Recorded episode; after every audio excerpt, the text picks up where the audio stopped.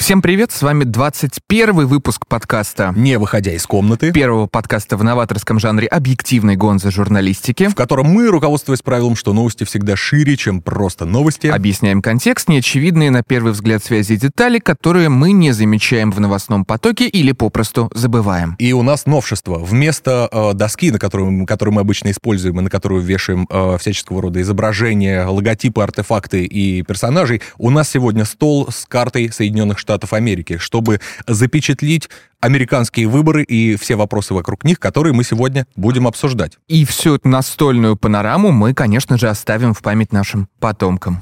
И сегодня у нас в гостях Павел Дубравский.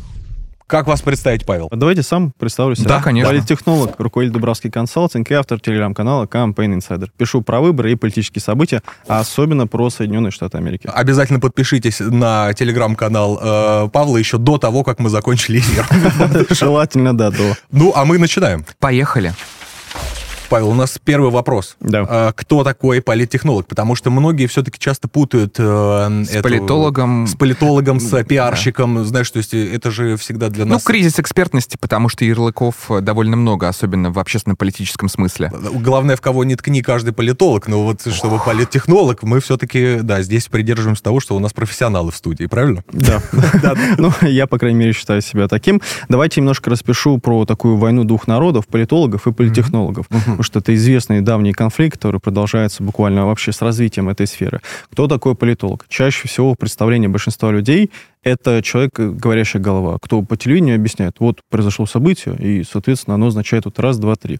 Кто такой политтехнолог? Политтехнолог — это ремесленник, это человек, который занимается избирательными кампаниями, чаще всего как менеджер и чаще всего как человек, который придумывает смыслы. Политологи смысла не придумывают. Они объясняют, что происходит, они объясняют, как это произошло, почему и к чему оно приводит. Если совсем грубо, мне кажется, что это мое личное мнение, что политолог — это вот э, не просто говорящая голова, это вот эксперт, который может нам объяснить события, его генезис, то есть происхождение, и к чему оно может привести. Чаще всего, в идеале, как это, например, в западном мире, это ученый еще, то есть ученый-политолог. В России, как мне кажется, к сожалению, политолог — это больше такой вот публичный эксперт, который а, любит а, такую остротку где-нибудь на федеральном ТВ оставить, чтобы обсудить. То есть это, как правило, может быть просто человек, который повесил на себя, значит, такую этикетку. Это, да, большая боль, как Да, для вот. меня, как для выпускника факультета пол- политологии. Да, Сергей все-таки, да, академический Да. политолог, да, то есть для него это иногда э, очень Очень сильно... болезненно, да. Да, болезненно, когда особенно к нам э, в эфир иногда выходят, ну, у нас тоже все профессионалы, конечно же, да, вот, э, иногда выходит и думаешь, ну да, действительно. Я эксперт Центра региональных исследований Южноафриканской Схинвальской группировки. Вот в таком ключе. Да, и вот эта каша намешанная, да, вот это, как правило, хорошо, это мы с политологами. А политтехнолог вот про смыслы, э, и еще же важно здесь цифры, да, то есть наблюдать какие-то динамики, что, что с этими цифрами-то делать, Мгм. и как их собирать. Если позволите, я бы сравнил вот политтехнолога современного так, с таким продукт-менеджером. То есть это человек, Мгм. который... У него есть продукт. Этот продукт — это кандидат. То есть буквально политтехнолог торгует людьми. Ну, если совсем грубо. Ну, вот его задача буквально, чтобы одни люди Торговать людьми, проголосовали. говоря про Америку, это Да-да-да. Это очень опасно. Хотя почетное занятие, между прочим. Да-да-да. особенно в Южных Штатах. Да-да-да. Э, Было такое дело. Но сейчас, благо, вроде они это преодолели. Ну, посмотрим, опять же. А, Если возвращаясь вот именно к нашей теме, то политтехнолог, он отвечает за смысл, отвечает за менеджмент и отвечает за результат. В отличие от политолога, который описывает события, может бесконечно описывать, выступать по ТВ, выступать на подкастах, еще где-либо, а, результат политтехнолога определяется в единый день голосования. И в зависимости от того, как он поработал, определяется, будет ли он дальше вообще где-либо работать, позовут его или нет. Естественно, здесь надо сказать, что в России есть своя специфика, что здесь все-таки более такие административные компании. Ну, Мгм. говорим как есть. Здесь надо понимать, что иногда личные отношения решают больше. Но, опять же, даже в этом году у нас, э, по-моему, Хакасия была Да. одним из таких спорных регионов. Вот у меня супруга, она медиатехнолог, мы вместе работаем. Отлично. Она прям следила, я говорю, да не важно, кто там победит. Она говорит, да нет, важно, посмотри, вот реально альтернатива, реально есть выбор, можем обсудить, можем понять. Я такой, ну ладно. Под конец она меня убедила, что ну, на самом деле как бы ин- интересная конструкция там была. Поэтому та же самая Якутия. То есть, ну, сейчас главное, конечно же, что самое интересное в российских выборах, это кто займет второе место, на самом деле. Не первое, а Э, второе Да, все-таки с кем будут э, считаться потом. Да-да-да. Да, но в любом случае, мне кажется, что у нас система политическая, она видоизменяющаяся, и поэтому на перспективу вот эти вторые, третьи места через там 10, 15, 20 лет они будут определяющими. Но это мы немножко ушли в Мгм. автоп. Тогда мы, может быть, перейдем э, к самой непосредственной великой стране, да, как сказать еще, Сергей? бастиону мировой гегемонии, А, э, центру однополярного мира, который почему-то нас всегда очень интересует. То есть мы же а, вот отсюда из нашего Хартленда евразийского следим, что у них там за океаном, смотрим на выборы, особенно если кто-то скажет что-нибудь хорошее про нас, а такие кандидаты появляются. Поэтому Вспомним наш первый подкаст. У нас первый подкаст был как раз про, э, значит, русский Такера голос Карлсона. в Америке, да. Да, русский голос в Америке. Мы обсуждали Такера Карлсона, и как раз, э, Павел, вот у нас закольцевалась такая вот история, да, что вы у нас основана на новом этом э, Сезоне. этапе, да, этапе нашей э, богоспасаемой передачи. И для нас это действительно важно же, да, то есть э, смотреть э, туда, и когда кто-нибудь о нас э, откликнется положительным ключе, вот Или сказал даже в Сергей. негативном, потому что наши взгляды устремлены туда вот э, с какого этапа, я даже не знаю, да, наверное, с довольно давних времен. Ну, кстати, мы знаем, когда мы вот начали на них смотреть, э, как вот Как зеркало души. себя, да, да, да. Я бы выделил здесь два этапа. Первый — это после Второй мировой войны, когда, собственно, холодная война началась и все, то есть определенно с этого момента. Мы не говорим о начале установления дипломатических отношений, Мгм. вот это все, это все было давно, и там та же самая Аляска, вся эта история, я думаю, все это все знают. А второй момент, это, мне кажется, что как раз вот, наверное, после 2004-2008 годов, мне кажется, так. Особенно, наверное, восьмой год, когда у нас президентом был Дмитрий Медведев, а, такой сейчас э, стальной, я не знаю, как назвать. Железный. Димон. Да, да, Димон, железный, мне кажется, да, железный, можно, да. Вот, ну, тогда версия была другая, версия Light. Сейчас версия такой, как э, Дарк э, Брэндон у Байдена есть, если видели такой мем, где он весь такой, типа, черный, злой, и позади него дьявольские огни а он сияют. же кружку не, да, недавно Да-да-да, он выпустил вы- такую. Расскажите да. про это, что это было? А, было одно из выступлений Джозефа Байдена, по-моему, на фоне как раз Белого дома, и там что-то со светом напутали. То есть не как у нас вот здесь все выстроено, ярко, Мгм. красиво, мы классно в картинке выглядим. Так. А такой дьявольский красный свет позади. И освещения сверху вообще не было. Мгм. И еще, ну, понимаете, когда свет красный идет снизу, то как бы у вас нижняя часть Демоническое, челюсти- да, да, да, да. то есть оно такое инфернальное прям. И вот э, на него смотрят, и, естественно, э, богобоязненные американцы, они очень богобоязненные, они действительно вер- верят в Бога в большинстве своем, особенно с кем я общаюсь всегда. Это прям настоящие Мгм. такие васпы и протестанты. И вот они, естественно, начали его окрестили, что вот Мгм. сатана, как бы, вы понимаете, а у него же еще повестка какая. Ну, действительно, Байден это очень заряженный левый такой идеологический политик. Моя личная точка зрения, со мной можете не соглашаться. Мгм, говорить, что Хорошо. Так. Как, бы- как бы нет. Вот я всегда готов поспорить. И у него же ЛГБТ-повестка, у него транспереходы, у него... Welfare, да. welfare. То есть у него вся эта тема, которая вот изначально для многих американцев, особенно консервативных, она выглядит как, ну, буквально сатанинская. Ну, вот. И он, естественно, ну, его заскринили. Э, Трамп начал в своей социальной сети «Правда» выкладывать с ним смешные мемы, как он всегда это делает, сразу там 20-40 выстрелов классных мемов. И после этого завирусилась вот эта идея того, что вот э, как Дарк Брэндон, Let's go, Брэндон, да, Да, да, да, знаменитый, да, знаменитый да, да, мем. и сейчас, э, спустя, правда, уже сколько, год, полгода, они решили выпустить мерч, такие слоупоки немного, где кружки, и вы, как ее, Кипяток наливаете, Кипяток, да, и она из обычного Байдена становится вот темной версией. Кстати, о сатанизме. Эту же повестку разыгрывает главный конкурент, как мы понимаем, Байдена, Трамп, Дональд, наш э, тоже богоспасаемый. Джей, Да, давайте... э, он Давайте- откуда? Он из Нью-Йорка, А, то есть но он- живет зарегистрирован во Флориде. Как можно, кстати, относиться к Нью-Йорку, если все-таки отношение к этому городу как к столичное все-таки? В культурном плане, да, мне кажется, что Нью-Йорк воспринимает такой мировой столицей мира, на самом деле, а второй, наверное, Калифорнию, как штат вообще в А, целом. ну, то- ну, Лос-Анджелес в целом, наверное, Мгм. да. Нью-Йорк это такой урбанистический, как мне кажется, мир, где все про деньги, темп и прочее. Он ну, очень конечно, подходит. да, у тебя есть э, там кварталы. и- Просто и Калифорния, так она как будто про другое совсем. Она как будто про чил и э, генерацию идей. Да. Трамп разыгрывает повестку, что Америка катится в ад, причем он буквально так говорит. А, и всему виной, разумеется, курс Байдена. И теперь нужен некто вроде христологической фигуры, такой американский, вот буквально Иисус Христос, который придет и поставит все на свои места. Э, То есть, э, типа, возродит, э, значит, возложит новые камни. А как, у него же, по-моему, Save America сейчас э, лозунг. Но у, него оригинальный все равно мага, он Ага. его всегда оставляет. А там есть разновидности, как бы под слоганы. Мгм. Вот, Мгм. как в 20-м у него, типа, по-моему, сделаем еще раз Америку великой, или как-то еще, Мгм. что-то такое было. А Keep Вот. America Great, по-моему, а, да, было, keep, да, keep, Мгм. да, А про- можно продолжим. Джозефа Байдена тогда еще э, Да, вот как в противовес все-таки. вернуть в родную гавань? Из Пенсильвании. Из Пенсильвании. Из Пенсильвании. Пожалуйста. Вот они прям рядом, да? На этой, на этой карте они практически соседи, да.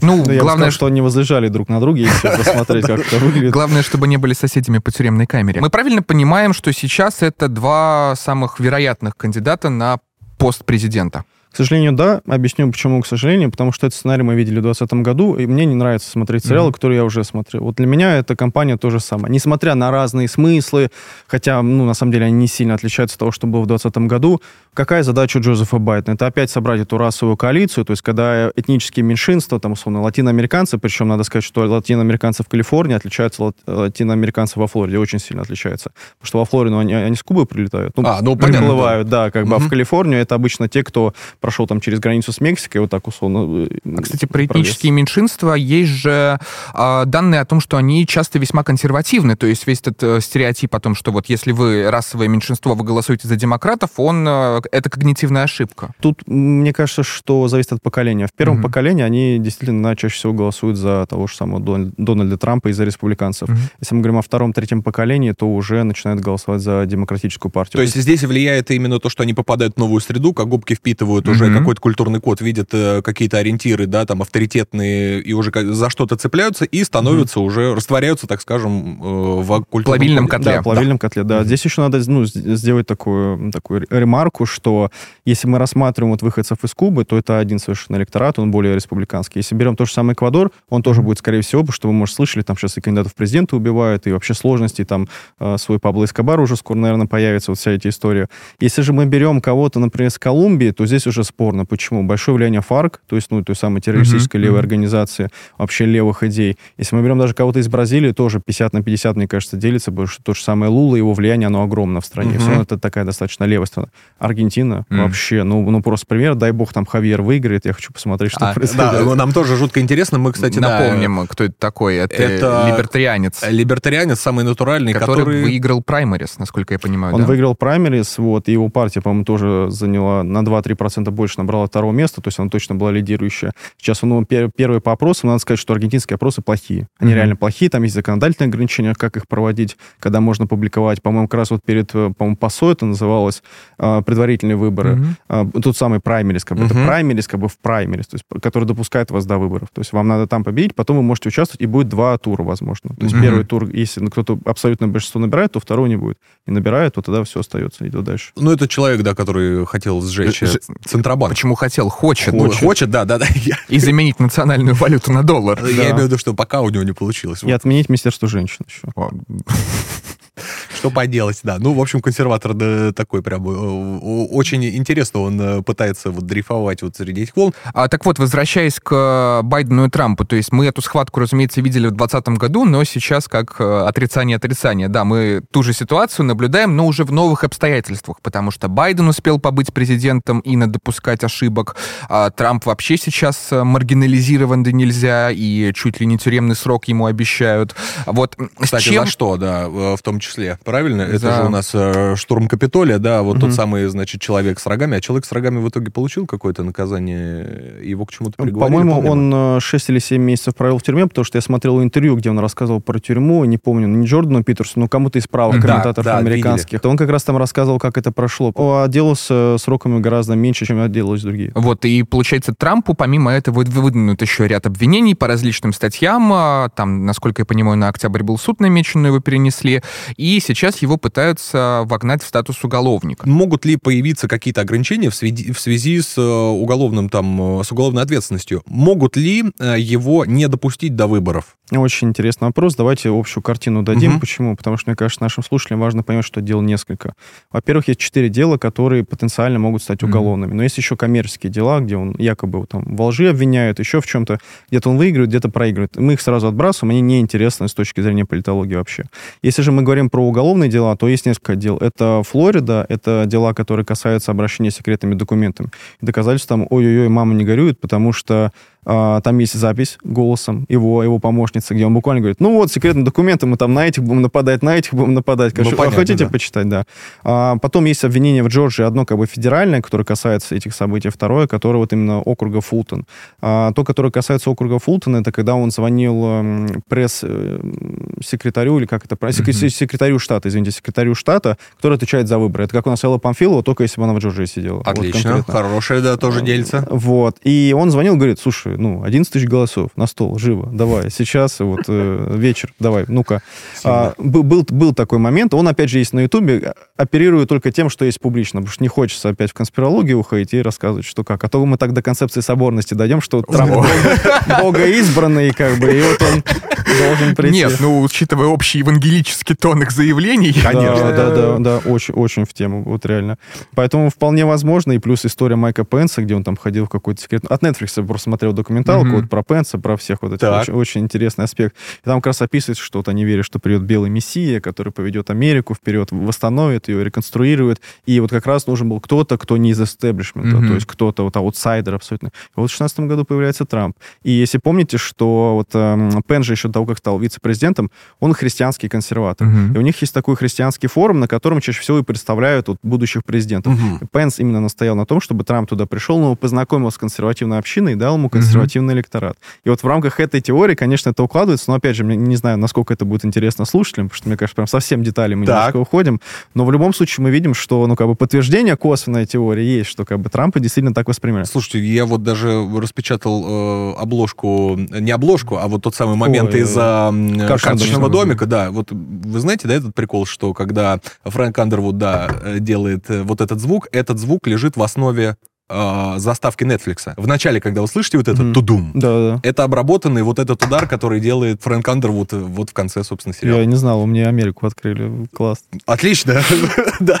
Последний сезон, конечно, говно. Да, мы его не считаем. Я бы даже сказал, после третьего, когда вот все там началось, это уже... Да, но мы зрителям все равно советуем. Это, это вообще хороший, получается, сериал о, как сказать, об устройстве э, политики в США или Об устройстве, да, потому что там есть некоторые аспекты про то, как э, вице-президент или глава Конгресса может решать, принимать какие-то конкретные действия, которые влияют на судьбу Америки. Но он нереалистичный с точки зрения того, как там лоббируют это все, mm-hmm. и как Фрэнк Андер вот в одно лицо говорит, я с этими договорился, с этими договорился, с этим встретился, и вот все, у меня политика вся реализована. Ну, понятно. Это, Но это, интересный, да, да очень. А, я просто про один, одну серию хочу вспомнить. Фрэнк Андервуд э, приезжает э, в какой-то лес, и там люди в бордовых а, капюшонах. Это уже поздний далее. сезон. А, да, это уже да, поздний да. сезон. Да, я просто про то, что все-таки конспирологические вот эти штуки вокруг э, американской политики, они очень э, хорошо расходятся, но и насколько мы действительно понимаем, что там очень много таких тайных обществ. Да. Ну или псевдотайных, да. Ну, а то мы их сейчас вот разберем, знаешь, кто псевдо, а кто нет. Вот, что там действительно и масонские ложи, и вообще по этим принципам построено очень много каких-то общностей, угу. где люди... Мы же понимаем, в конце концов, что это все-таки кружок по интересам. Ну, Конечно. Ну, такой джентльменский как бы клуб. И у тебя все равно же организовывается какая-то, ну, точка притяжения и силы. Правильно? Совпадают интересы, вы обсуждаете какие-то э, там будущие действия и вот этот христианский форум, форум ну, да. насколько это действительно может быть... Э, насколько это, это соответствует действительности? Да, давайте отвечу на ваш вопрос. Угу. В США есть два таких термина, fraternity и sororitas, то есть угу. братство и сестринство, которые угу. идут из университетов. И даже вот я сейчас там ну, теоретически рассматриваю возможность все-таки поучиться на магистратуре, мне потому что интересно, как это все угу. работает. Меня, правда, предупредили, а, воу-культура, левая повестка, молчи. То есть если поступишь, то молчи в любом случае, ничего не говори. Я такой, ладно, все, буду молчать. Да. Вот. Но если возвращаясь к теме sororitas и и фратернитас, братство и сестринство, то в каждом университете есть. Причем вот я смотрел университет Джорджа Вашингтона как раз, и там а, их прям 5 или 7 штук. Причем сейчас появились уже сороритас, например, то есть женские сестринства по uh-huh. как-то этническому типу, то есть uh-huh. только как бы black women, все, uh-huh. то есть wow. чер, черные женщины. Имеют право. То есть тут не надо на это смотреть так негативно, но имеют право. И что интересно, Камала Харрис, она, кстати, в одном из сестринстве состояла, и, насколько я понимаю, до сих пор состоит. Если знаете, есть такой термин «улыбка Камала Харрис». Вот я не помню, как он на английском там звучит, так. но ее на, на мемы используют, особенно консерваторы, которые, знаете, такого глубинного толка, вот как у нас глубинный народ, а у них глубинные консерваторы. Ну, да, и они вот, она, она действительно как Мона Лиза улыбается. То есть, если вы посмотрите, очень, очень непонятно, то есть она улыбается, или это игривая улыбка, ну, не, флирт, не, не флирт как бы с избирателем. Понятно, да-да-да. Да, но как бы то, то, что в этом есть. И это действительно вот э, в рамках Sororitas, почему? Потому что у вас есть своя идеологема там всегда заложена. Mm-hmm. То есть это не просто объединение по интересам. Вот если мы говорим про такие студенческие объединения, чаще всего они носят политический характер. Насколько я понимаю, Джордж Буш э, в School and Bones был, э, череп и кости mm-hmm. тоже. Там, извините меня, говорят традиция, что надо в гроб положиться и как бы прелюбодействовать буквально. Вот. А, Сколько... то есть не просто умереть и, и воскреснуть, да, как в некоторых там тоже... И не, это, кстати, масонский, один из классических да. масонских ритуалов. Просто тебя в комнатку заводят, там череп реального человека раньше был, сейчас декоративный. Ты должен думать о смерти. Угу. Таким образом, символически очищаясь. Хорошо, ты должен это через как бы пройтись, да, очищаясь, и вот ты вот пере, пере пере, переродился в кого-то. Ну, Ну, так в скажем. брата, Ты- да, да, да, да. Да, но, а, а здесь, э, еще раз, или я... Прелюбодействовать Да, прозвучало прелюбодей- слово. А, Ну, я не хочу просто объяснять, что конкретно надо делать, но он ложится вот голый в гроб и Ага, э, а. должен соответствующие вещи делать. Вот, то есть Ну. это одна вот как бы вот из версий, как это делается. Но некоторые э, вот, члены этого братства, тоже там какие-то известные политики, я по именам уже не вспомню, они тоже рассказывали, что вот есть такой аспект. Но здесь, окей, Мгм. а, вот здесь я, может, фактуру чуть не помню, есть же Кэмерон, который был в Великобритании премьер-министром, Мгм. и помните, был сериал, есть сериал «Черное зеркало», где там тоже один премьер-министр со свиньей как бы заигрывает. Это скажем. первая серия Первая первого серия, сезона. Да, да, это в Да. Великобритании было, там что-то премьер-министр должен был. Про- прошло два или три года после его отставки, и появился соответствующая новость, что братство, в котором ну, он участвовал, оно буквально ну, похожие вещи творило. То есть не настолько. И в чем как бы вот особенность таких вот закрытых обществ, там, братств э, и, и сестринств, сестринств, да, по-моему, правильно, а, в том, что круговая порука. То есть все Мгм. друг про друга Конечно, это знают. да-да-да, да, то есть, да-да-да. ну вот, и, и есть еще такой термин хейзинг, то есть когда вот унижают. То есть, э, может, помните, если какие-то амер- американский пирог, там вот была такая какая-то плетка, которую там мужиков в университете лупасили по причинным местам. Да-да. Вот это все обыгрывается, эта тема. То есть США, но есть, в свое время, я даже помню, лет пять назад начали с хейзингом бороться, потому что некоторые люди умирали. Например, Мгм. там, если это какой-нибудь Техас и такое более спортивное братство, ну, давай 15 литров пива, пытайся вся такую бочку засунуть. Ну да, это, это же вообще, это в, в принципе в культуре там замечено, то есть э, когда американцы пьют водку, вот им тоже нужно выпить сразу бутылку, почему-то вот показать это, ну, какой-то вот, Мгм. значит, это power strong. Вспоминаю фильм Балабанова, где американец с дрожащими руками эту столичную несчастную пытается Да-да-да-да. А, Так вот, все же возвращаясь к нашим уважаемым евангелистам и сатанистам, а, они входят в избирательный этап в новом качестве. Один уже президент, другой уже полууголовник, который говорит, что мы летим в ад. А, Что они могут предложить избирателю и на чем будут, скорее всего, строиться их платформы? Здесь э, мое любимое сравнение с Соус Парком, где там сэндвич и клизма есть. Вот мне кажется, что действительно сейчас такое. Но а, вот общаюсь, у меня есть э, хороший коллега, он из Техаса как Мгм. раз, вот, он на границе прям живет в 100 там, километрах. Я вот спрашиваю, ну, как ты в целом, как к республиканцам относишься к этим? Он как бы к республиканцам негативно, почему? Потому что Техас весь красный штат, они могут делать вообще все, что хотят, нет противодействия. Потому что раньше у них было еще 20 лет назад, это был губернатор, там, условно, красный, а лейтенант-губернатор, у которого на самом деле больше полномочий, чем губернатор, это мало Мгм. кто об этом знает в Техасе, демократы, и они вот так менялись, вот. То есть Мгм. двоевластие хорошо работало. Он мне сказал, что за Трампа сейчас голосуют не столько как за Трампа, а сколько как за символ против, опять же, истеблишмента. Почему? В 2016 году он был на такой, ну, протестной волне, можно сказать. То есть он говорил о американцах, которых ник- никто не слышит, всем на них все равно. Их проблемы никого не волнуют, высушим болото в Вашингтоне, я приду туда, порядок наведу. В 2020 году он о чем говорил? Честно говоря, ни о чем. Что 2020 год это была реакция на COVID, 2020 год это была реакция на того же самого Джозефа Байдена, и он даже в идеологических войнах особо не участвовал. То есть он не продвигал повестку того, что я запрещу все транспереходы, вот, там, например, Мгм. по social security, по там, страховкам и м, по медицине, чтобы оно входило в этот Ну, пакет. таким антисистемным кандидатам как будто всегда сложнее переизбираться, потому Мгм. что вот весь этот запал и консолидация, они спадают. И Да. даже лозунг «Keep America Great», он же тоже, по сути, ни о чем. Он- А он ты не же не сделал America Great. Как Ну, ты ее будешь keep? Пер- первые два года у него были отличные, даже я бы сказал, два с Мгм. половиной-три года. Но когда на- начался ковид, его ключевая ошибка, во-первых, он начал смеяться над теми людьми, которые умирали, это реально. То есть Ну, Я помню это лето вот избирательной кампании, потому что я у себя все время включал, у меня и Fox, и CNN одновременно играл, вот прям с утра до вечера, потому что там у нас тоже ограничения были, вот, и на кампаниях было тяжело очень, все равно мы все больше дома сидели, потом только нас Мгм. там с июля, по-моему, отпустили, до, э, какой-то, ну, 20 год. И вот э, в чем особенность была, что он по ТВ действительно смеялся, он не предлагал решения. И вот меня это очень сильно удивило, потому что вот одно дело, когда я это читаю письменно в новостях, там, Трамп раскритиковал ковид, типа, вот там проще, ты думаешь, ну, раскритиковал, раскритиковал, какая мне вообще разница? А другое дело, когда ты общаешься, ну, там, с представителями США, там, с ребятами, которые у тебя живут, как русско говорят, ну, русские ребята, не русские ребята, сами э, натуральные американцы, если так можно сказать. Вот. И они тебе говорят, да ты посмотри просто, что он несет. Ну, посмотри, реально. Я включил, послушал, но это выглядело, как, знаете, ну, реально издевательство. Это первый аспект. Он не сильно стратегически влияет, но это то, что любой американец почувствовал, как мне показалось. Второе, он очень плохо попал в повестку. Вот э, США действительно разделилась, прям вот была поляризация. Тех, кто считал, что экономика важнее, потому что она спасает жизни, Мгм. и те, кто считал, что, наоборот, локдауны важнее, потому что они спасают Они спасают жизни. жизнь. Вот. Мгм. И, ну, США действительно разделились. И по опросам мы потом на вот, Дубравский консалтинг на сайт можете зайти и посмотреть. У нас там есть заклад. да, зайдите, да. Э, Ну, правда, не в качестве рекламы, а Мгм. потому что мы прям разобрали, плюс там все дела уголовные Трампа против выборов там разобрали, избирательных комиссий. И там, ну, совсем кратко вывод, что а, по-моему, больше 52-54% как раз считали, что все-таки локдауны были важнее. То есть важно mm-hmm. было спасать вот именно людей через здоровье вот так. А тем, кому была важна экономика, то, во-первых, ну, они агитировать особо не могли, мы помним. Это mm-hmm. у нас начался твекзит, э, когда из Твиттера начали уходить, потому что начались, ну, чистки, я бы сказал, те, кто не согласен.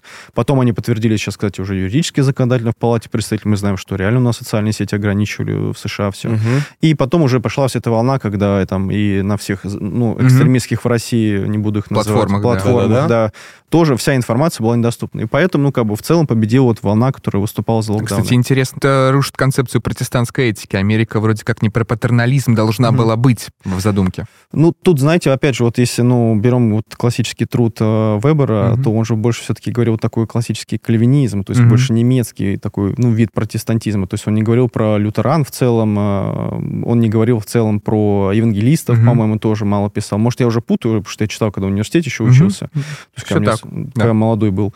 Вот, сейчас уже старый, ничего не помню, поэтому, к сожалению... Все мы. Да, как бы старость не радость. Поэтому, вот, возвращаясь к вашему вопросу, да, действительно, вот с одной стороны тяжело протестному переизбираться, а с другой стороны он инкумбент, то есть у него были реальные результаты. Он э, инкумбент для наших зрителей, это тот, кто сидит сейчас в кресле избранный. Вот. Вот, да-да-да. А, ему в этом плане всегда проще. Есть э, много исследований, вот просто буквально в Google, кому легче там переизбираться. Все исследования говорят тому, кто сидел в кресле. Ему надо просто хвалить свою политику. Ему не надо вообще обращать внимание на конкурентов.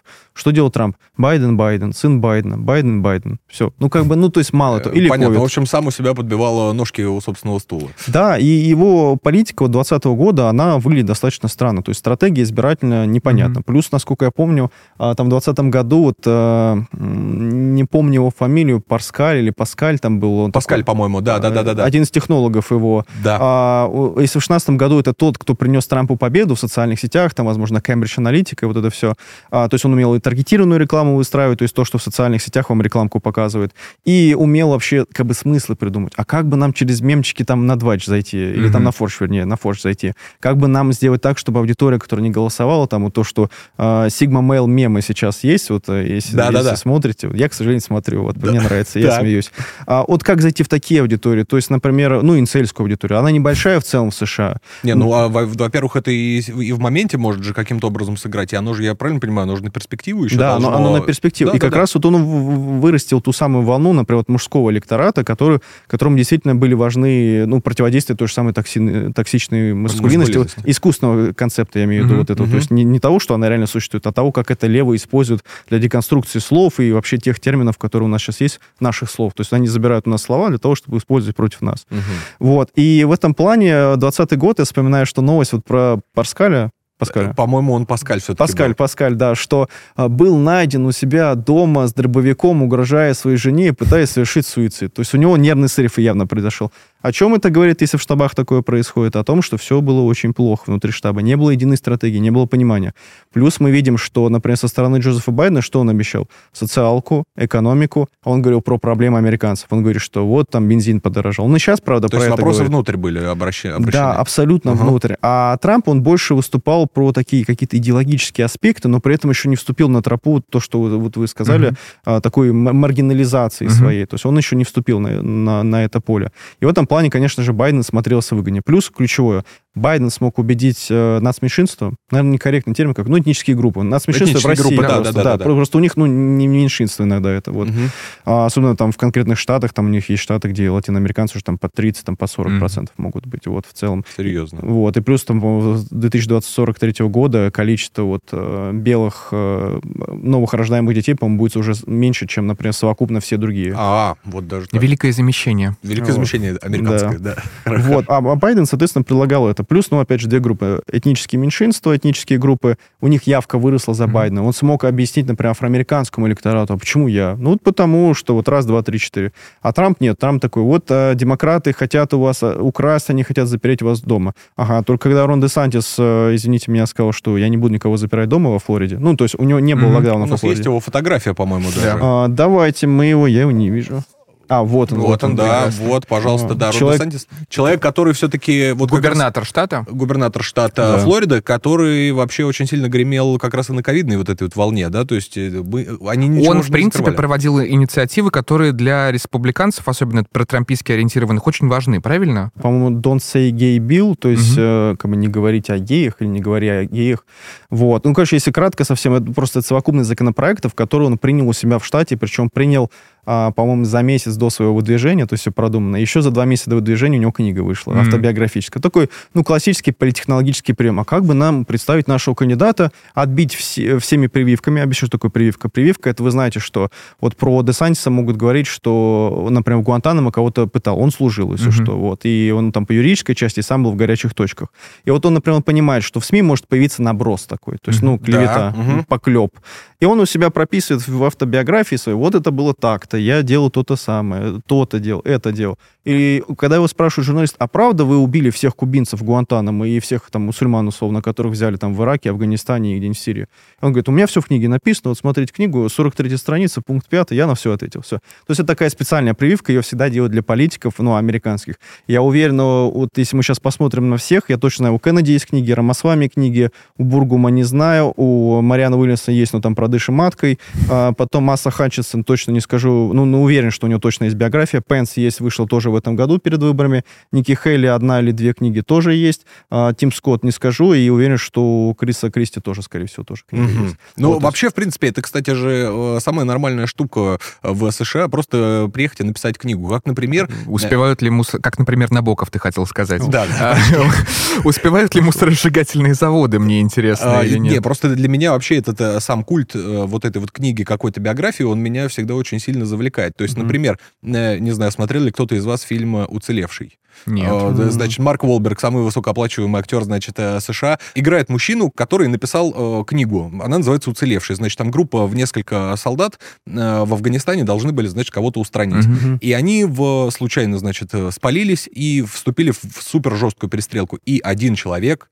э, за которым, значит, вылетали вертолеты, их сбивали и так далее, в итоге он, значит, выжил там. Ну, и, естественно, это голливудский блокбастер, то есть его все посмотрели и сказали, воу, воу, ты крутой. Если военные эксперты это начинают разбирать, они говорят, ну, вообще-то они Мгм. там, получается, накосячили. Ну, Ну да, да. но какая разница, когда у тебя появляется книга, да, в которой написаны все переживания, которая писалась, кстати, вместе, ну, в содействии с Мгм. э, Пентагоном, э, ну, потому что тоже нужно какие-то вещи наверняка окать, да, и не обязательно, что там какая-то супер страшная правда. Мгм. Может быть, какие-то технические... Ну, не Конечно, ссориться да. лучше. Да, лучше не ссориться. Но и потом из этого делают целую историю. И также, соответственно, у любого должна быть книжка. Может быть, тогда перейдем просто к э, Давайте, кандидатам. И вот мне как раз интересно тогда-то вот э, про эту книжку все-таки... Вивека Рамасвами или прям дышиматкой? Про дышиматка Давайте начнем с матки. Да, да, да, да. А, Мариана Уильямсон, э, кандидат от Демократической партии, сейчас идет на третьем месте, набирает меньше всего по процентам, около 5, может, 7 процентов. А, как бы, originally она из Техаса. Ага, то есть это... А мало кто знает об этом. э, Вот, э, хотя Техас э, в нашем представлении, да, это все-таки достаточно... Пока что. Ну, реднеки Пока что он красный. Пока что он красный. Я бы сказал, что он уже такой розоватый. Вот если посмотреть сайт э, 270 to Win, где вот он берет все суммарные сценарии, Мгм. агрегирует их, показывает с разбивкой по Мгм. штатам, кому сколько надо выиграть и так далее, то, вот, к сожалению, Техас уже там розовый, он уже не такой красный. И Мгм. здесь, кстати, вот вполне возможно, что это влияние именно Дональда Трампа. То есть при Трампе Техас немножко уходит в другую сторону, хотя голосуют за него. по А ее книжки, я вот как раз, я просто не все... Возвращаясь к книгам, да. А, Она то, что называется духовный гуру. Вот у нее все книги про познать себя, про женскую энергию, вот про Мгм. такие аспекты. И в целом, если мы посмотрим ее агитацию, там вот в Твиттере я смотрю, она часто пишет именно как писательница. Она любит, знаете, как вот, э, не знаю, Медиум или Телеграф, вот есть такие вот платформы, Мгм. где вы можете текст красиво оформить. Да, просто пелену огромную себя можешь выстроить, Вот да. то же самое. Она использует только американский, я не помню название, вот то же самое. И у нее текст, там, знаете, там курсивом, а, может, какая-нибудь картиночка, такой эпиграф в начале есть. Живой журнал, короче. Да, живой журнал, да, но только Ну, отдельными э, ссылками. Грубо говоря, это если бы Елена Блиновская пыталась избраться в президенты. Ну, она не совсем совсем прям вот Елена Блиновская, От, но... я не знаю, от Астраханской области, я не знаю, то есть как- какой-то тоже южный такой красный, взять. Волгоградская область та же самая, да? Ну, Мариана Уильямсон представляет такого кандидата. Единственное, что она ненавидит очень сильно своего оппонента, который идет на втором месте. Вот, он у нас из Вашингтона. Вашингтон, да, у нас э, будет достаточно плотный регион. Э, Это у нас э, господин Кеннеди. Да, Роберт, Роберт Кеннеди, по-моему, он племянник президента, насколько я помню. А, он племянник брата президента. Ой, он сын брата президента и племянник, получается, Ну, э, президента. Кеннеди это огромный политический клан с большой историей, э, в принципе, в Соединенных Штатах там и Очень грустная да. история. Да, да. многих убивали. Многих убивали, я бы сказал, что кто-то спивался, сам Кеннеди прошел через тюрьму, он в какой-то отсидел небольшой срок, у него были проблемы с наркотиками. Мгм. Одним словом, ирландцы. Да, Да. да, Ирландский. да, вот такое Дает прям. о себе знать, да, то есть э, почему-то в подвале лежит э, нес- не- несколько оружия для э, револю- революционной армии, да, вот. Давайте помолимся. Кокаин, много пива, да, и вис- и виски. И, и портрет Папы Римского. Да, Да, обязательно. все, все как надо. И вот э, Кеннеди сейчас идет на втором месте, у него 15%. Э, Он такой антиэстеблишментский политик, и он заявляет о себе напрямую. Я популист. На втором месте после Байдена, Да, правильно после понимаю? Байдена, да. Байден идет сейчас, набирает там под 50%. Мгм. Ну, там 40-50%. В зависимости от опросов, здесь вот важная ремарка тоже по вопросам. Не доверяю большинству опросов. Почему? Телефонка. Ну, на телефоне можно позвонить, вы чаще всего будете попадать кому? А, белому англосаксу, у которого есть домашний телефон. Это как в России Да, тоже. да, да, Опросы да, по да. телефону. Ну, вот у вас есть домашний телефон? Нет. У меня нет.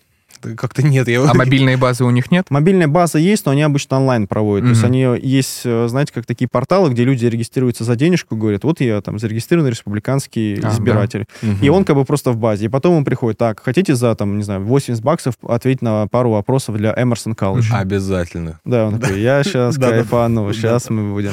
И отвечает на все вопросы, э, не знаю, честно, нечестно. Поэтому в этом плане чуть не доверяю. Плюс нельзя доверять социологии в США только за полгода до можно нормально. Потому Мгм. что и кандидатов меньше. и Уже сейчас тоже вот в России часто публикует социология. Мы, кстати, тоже свои исследования проводим, потому как в России, как русские относятся к американцам. Вот если хотите, могу инсайд дать. У Так. нас вопрос по президентские выборы. Мы вот первый опрос смотрели, а, в ведомостях уже вышел месяц назад, о том, как русские относятся вообще разным кандидатам от республиканской партии.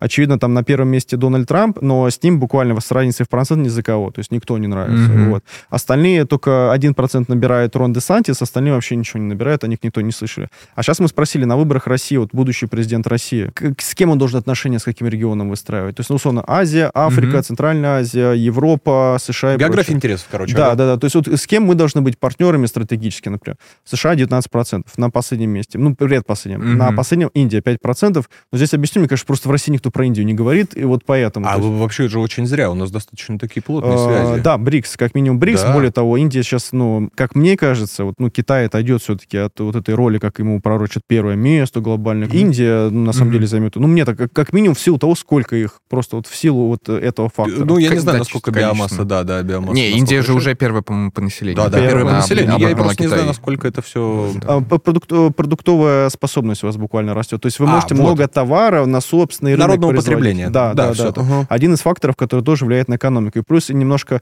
хоть это и глобальная экономическая система, внутри себя она хорошо, как такая автаркия существует, вот экономически. Мгм. Поэтому, ну, это мы как бы уходим немножко. Да-да-да, я не да, экономист, не да, мою да, да. стезю, Ну, вот. У нас там рупии как раз зависли, насколько я знаю. Да, да, да. Вот, А- и просто последний вопрос. Ага. А первое место Китай, 51%. А, ну. Вот, второе Африка, 42-43%. А Африка как, как вот в целом регион, Да, получается. да, да, Ага, то есть с разными понял. африканскими Повестка странами. делает свое дело, многополярный мир. Да, Ну да. Ну, М- Можно замерить, как насколько эффективно российская медиа работает, которая убеждает тоже как, ну, вс- всех русских там, а кто, кто друг, кто враг, тоже. Ну, Интересно в динамике это, да, посмотреть. Вот хорошая идея, посмотрим. То есть Мгм. сделаем следующий замер через полгода или после президентского Да, супер, замечательно, давайте. да, с Это вам чисто инсайт. Да, хорошо. Окей. Хорошо. А, Возвращаясь к Кеннеди, он же очень специфический кандидат, помимо биографии. Он делает заявления, которые всех шокируют. Мы уже как-то это обсуждали Мгм, на одном из подкастов, но давайте вернемся. И часть этих заявлений связана именно с Россией. Почему Мгм. наши медиа обратили на него внимание? Потому что он говорит, давайте помиримся, все будет хорошо. А, какая его позиция? Но его первая позиция, что его сын, насколько я понимаю, принимал участие в боевых действиях в Украине. Мгм. Вот, Да, он было. был как э, наемнический легион, если я не путаю. Я здесь вот в военных терминах... Э. У них это структурный иностранный легион, то есть для- Иностранный легион, она под э, ВСУ находится. То есть это вообще, в принципе, официальная. То есть это не сказать, что это какая-то серая контрабанда. Ну, там, для них это официально, для Официально, других да, да. государств это по-разному классифицируется. Да, да, да. Понял. разделены. Вот Да. он, он там был, насколько я помню, вот я не знаю правильно, Бахмут, Бахмут говорить. Бахмут. Вот, вот он вроде, насколько я понимаю, был вот в этой территории присутствовал. И есть его фотография, где он то ли с, э, то ли с пулеметом стоит таким прям вот автоматическим, огромным, как, знаете, э, в этом самом, в Counter-Strike, вот там Мгм. можно купить вот М2- второй. М249, это, да, натовский... А, ну вот, наверное, Да-да-да, такой, да-да. М249, э, калибр 556, да. Вот видите, вы хоро- хорошо разбираетесь. Я очень люблю Америку в этом плане, А, да, в плане потребления. А. И возвращаясь к Кеннеди, сам он, да, он уступает за то, что эта война, ну, не то, что империалистическая, а, вот, но, естественно, СВО, скажем Мгм. правильно, потому что вот есть определенное законодательство, которое нас обязывает. этому. Обязывают, Вот. да-да-да. Поэтому будем говорить в соответствии с законодательством. Вот. И это самое, он считает СВО, это как такой, знаете, вот конфликт буквально элит, конфликт правительств. То есть он не рассматривает это с позиции геополитики, не рассматривает с позиции вне, международных отношений. Но здесь надо сказать, что, опять же, возвращаясь к моему тезису, он буквально говорит, я популист. Почему я популист? Потому что только популистическое движение, популистское, извините, Мгм. движение может противостоять современному американскому правительству. Он рассматривает себя как экономически левый человек, Мгм. но консервативно правый. То есть Мгм. это у либертарианцев, кстати, такая частая история будет. Они а, культурно, они консерваторы, то есть им не нравится вот ЛГБТ-повестка, ну, транс, даже не ЛГБТ, а транс, вот транс-повестка, потому что она, наверное, самая агрессивная, которая есть. ЛГБТ уже, как это, ЛГБ, да, плюс. ЛГБ, да, нет, LG, не, да. не, не, даже не полная, А, а вот именно ЛГБ. ЛГБ, да, то есть нет Лесбиянки, плюса. геи, А, а, бисексуалы. ну, То, что да. было 10 лет назад. Вот. понял. Оно, оно никого, мне кажется, глобально вообще уже не беспокоит. И вот. Но э, если добавляете букву Т, ситуация меняется кардинально. Кстати, об этом была хорошая книжка одного британского консерватора «Безумие толпы» называлась, э, Не недавно издавали, о том, какие внутриполитические конфликты в, в гей-сообществе, транс-сообществе, как геи не могут поделить э, э, свою комьюнити, исходя из вопроса, рождаются ли геями или становятся. Или становятся. Это очень важный Ну, политический да, да, вопрос, да, да, между да. прочим. Он влияет на всю концепцию движения. Конечно, А, у тебя от этого еще столько сфер зависит. То есть Да, и, и да, да. культурные, Как себя и позиционировать, как продавливать интересы. медицинское И- и, и, на самом точно, деле да. вот э, во всем этом водовороте очень много внутренних конфликтов буквально из-за мелочей. Э, Подпишите обязательно себе, значит, э, где-нибудь, заметочку сделайте, обязательно прочитайте. А, да, думал, напоминаю... вы имели в виду, что напишите все четыре буквы. Э, а. Напоминаем дорогим зрителям и слушателям, что ЛГБТ-пропаганда в России запрещена. А ее и не было. Я на всякий случай Нет, Мы просто. титры даем обычно. Да. Ну, я, считаю, это правильный подход, как бы легистский такой подход, скажем. Мне кажется, лучше его использовать, чтобы все- жили нормально. В мире дружбы и согласия, да-да. Да, возвращаясь к Кеннеди, поэтому он себя показывает совершенно таким республиканским, даже в какой-то степени политиком. Его чаще, чаще всего называют засланным республиканцем внутри демократической партии. Говорят, что, ну, как бы, товарищ Кеннеди, а может вы, ну, за красных все-таки поиграете, а не за синих, как вы сейчас это делаете. А не за белых. Так. Вот. И э, сейчас э, он на это отвечает, что нет, все-таки я как бы демократ, мой отец был демократом, там э, все, мои родственники это тоже демократические Ну, не могу с этим Ну, поступиться, а- потому а что это, кстати, очень клана. важно, потому что это преемственность же. Вот, бы. да-да-да, бы, совершенно да, верно, да, да. Это чисто такая форма, а содержание он наполняет его другим. Да, совершенно другим. Но при этом важно сказать, что платформа, она еще как бы строится на том, что Кеннеди в целом видит, ну, считает, что США идут совершенно не туда. Он говорит про, вот не империализм, но он говорит про то, что есть такой манагерский класс, об этом, кстати, Вивек, Вивек Рамасвами тоже говорит, который противостоит вот народу буквально. То есть менеджерский класс, он подразумевает... давайте, А давайте Вивека, сразу, да. да. Он из Агая, по-моему. Вивек. Он, э, да. Опа, вот И сюда. единственное, что про Роберта Кеннеди скажу, что, к сожалению, своему электорату нравится по одной теме. Это фамилия. Вот не все понимают, что это другой Кеннеди. А второе, это то, что набирая 15%, Что значит не понимают, небольшие. что это другой Кеннеди? Ну, потому что, как вопрос, как у нас, я не знаю... эм, Просто фамилия, просто магия Да, фамилии. она работает, это реально работает в любой стране мира. Мгм, То есть фа- за фамилию голосуют. Если фамилия сложная, то за имя. И вот Вивека Рамасвами интересно, что получается внутри обеих партий, что демократической, что республиканской, появляются люди, которые толкают как бы межпартийную повестку, Мгм. чтобы overcome э, преодолеть э, этот Поясните, раскол. пожалуйста, да. Э, У нас мы привыкли к тому, что политика двупартийная в Соединенных Штатах Америки, что Да. есть условно левые э, демократы, которые за а, один набор ценностей, и там разногласия между ними минимальные, а есть республиканцы, которые за другой набор ценностей, и разногласия между ними тоже условно минимальные. А, Но появляются люди, которые говорят, что есть другой раскол. Есть раскол глобальный между народом, тот же Мгм. популизм, а, популус от слова народ. в Понял, да-да-да. И э, есть элиты, которые срослись между собой вне зависимости от, э, политического, от политической ориентации, что это один большой инцестуальный договорничок.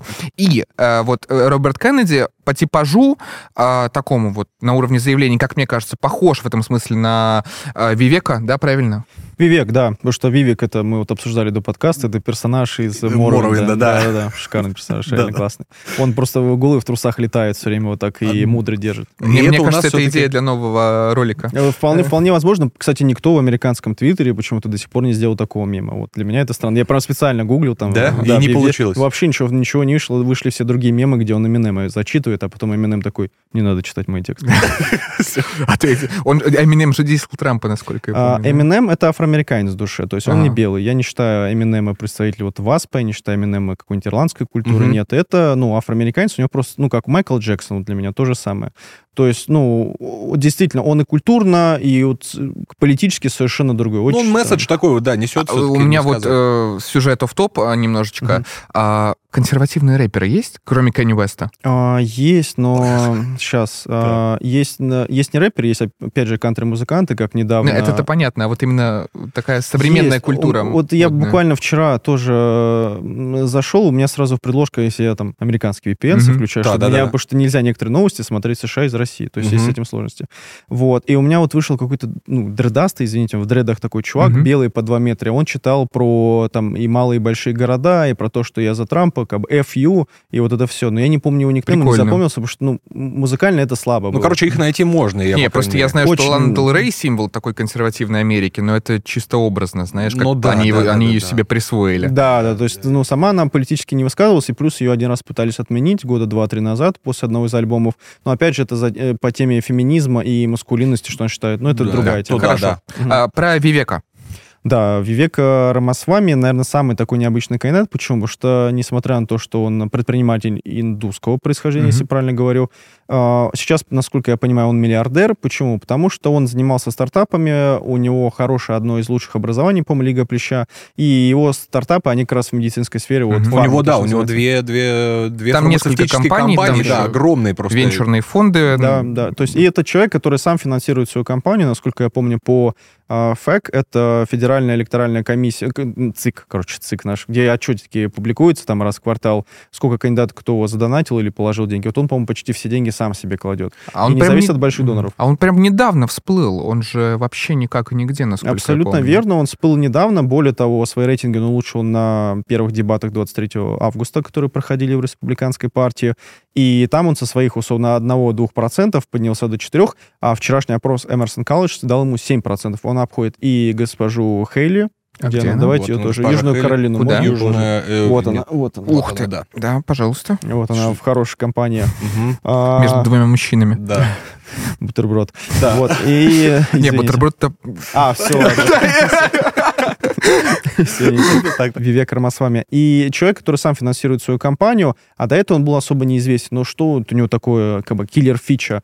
А, у него есть книга, которая называется Vogue Corporations, или как-то так. А, вот, Vogue, для слушателей, не знаю, вы обсуждали такие моменты или нет? Нет, лучше, наверное, пояснить это да. Тут есть два подхода. Один это буквально то, что там слова говорит, что воу-культура это культура осознанности по теме социальной справедливости, которая касается следующих групп. Э, Секс, э, сексуальность в целом, гендер, э, как бы, ну, именно не пол, а гендер. да-да. Мгм. Да, то есть э, вы можете как бы быть мужчиной биологически, но чувствовать себя чайником. Да. И следующая тема это еще социального такого этнического происхождения, по-моему. То есть условно, что если вы латиноамериканец из Калифорнии, который из Мексики бежал как мигрант, то важно тоже понимать, что у вас есть определенный набор чувств, э, чувств, атрибутов и своих интересов. И вот как бы Волк это в целом про то, что мы должны любить друг друга, быть более осознанным. Это то, что дает словарь. По факту это левая такая идеология, которая построена на концептах Фуко, Грамши или Грамше, не помню, как правильно.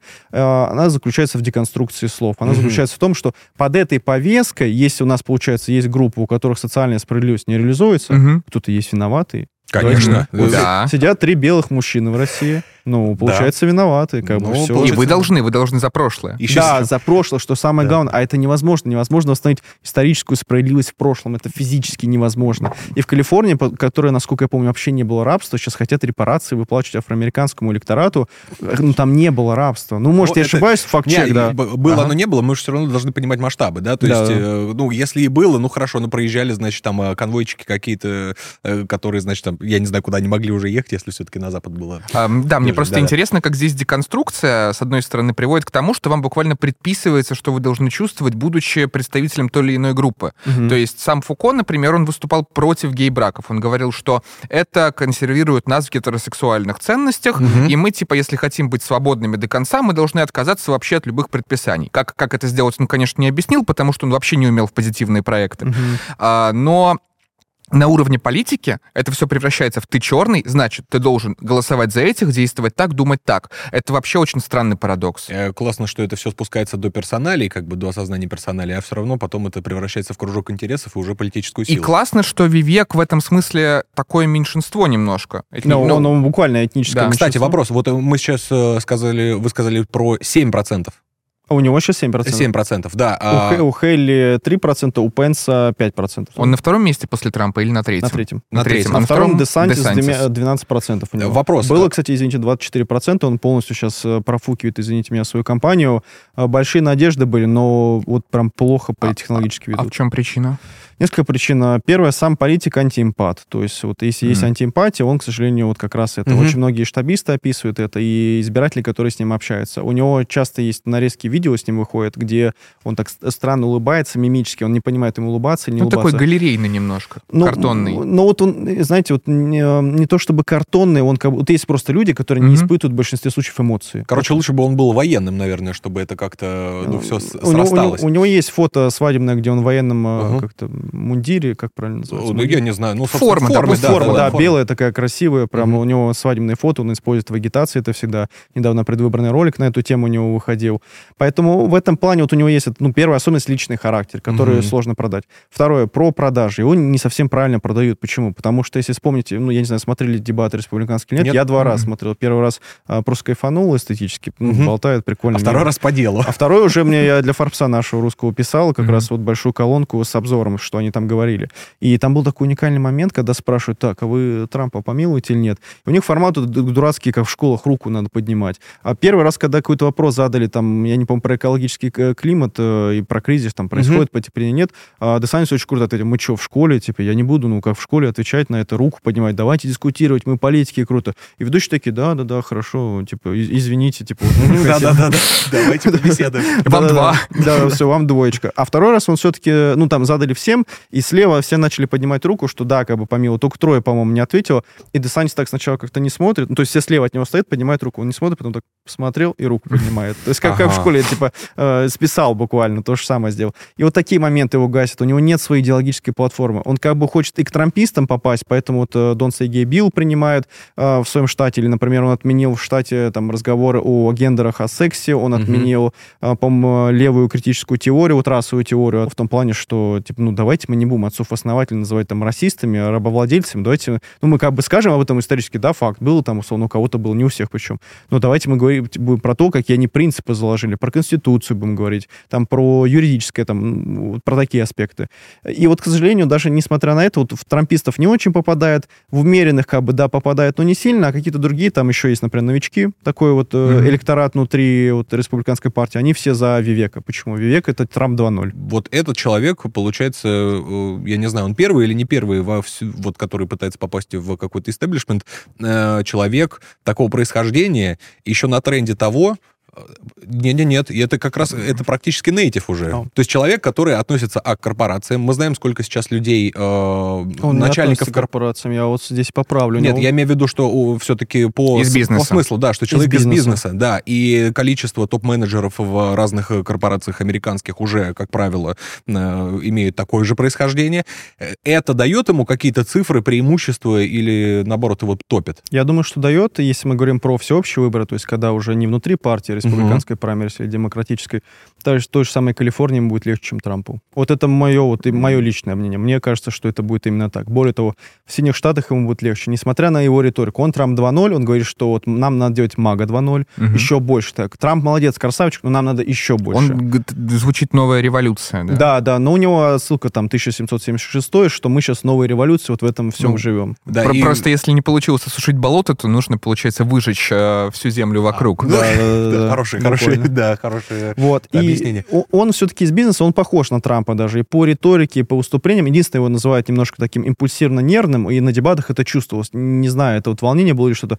Он такой, вот как, из какого бы сериала вспомнить, э, как Шелдон Купер, вот, э, так, иногда взрывает. То есть спокойно, все нормально, но взрывается она так нервничает. Он еще высокий достаточно, поэтому выгля- выглядел местами как-то странно. Несуразно, а, да? да? А сейчас появляется целая когорта правых кандидатов, э, которые и этническое меньшинство, дети иммигрантов, и э, выдвигают ценности как будто чуждые для этой группы, при этом нервно и хорошо дебатируют. То есть первый пример, который мне приходит на ум, это Эрик Земур во Франции. Он же тоже потомок алжирских иммигрантов и говорит так, все не французы должны поменять фамилии на французские.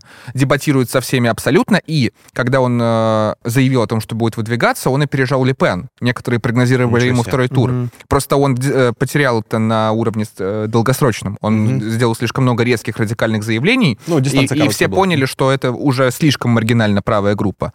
Вот, это интересная тенденция, мне кажется. И э, давайте же вспомним про еще про Вивека замечательную... Да, агитация его. Да, агитацию с Бадрайт э, пиво, которое да, здесь.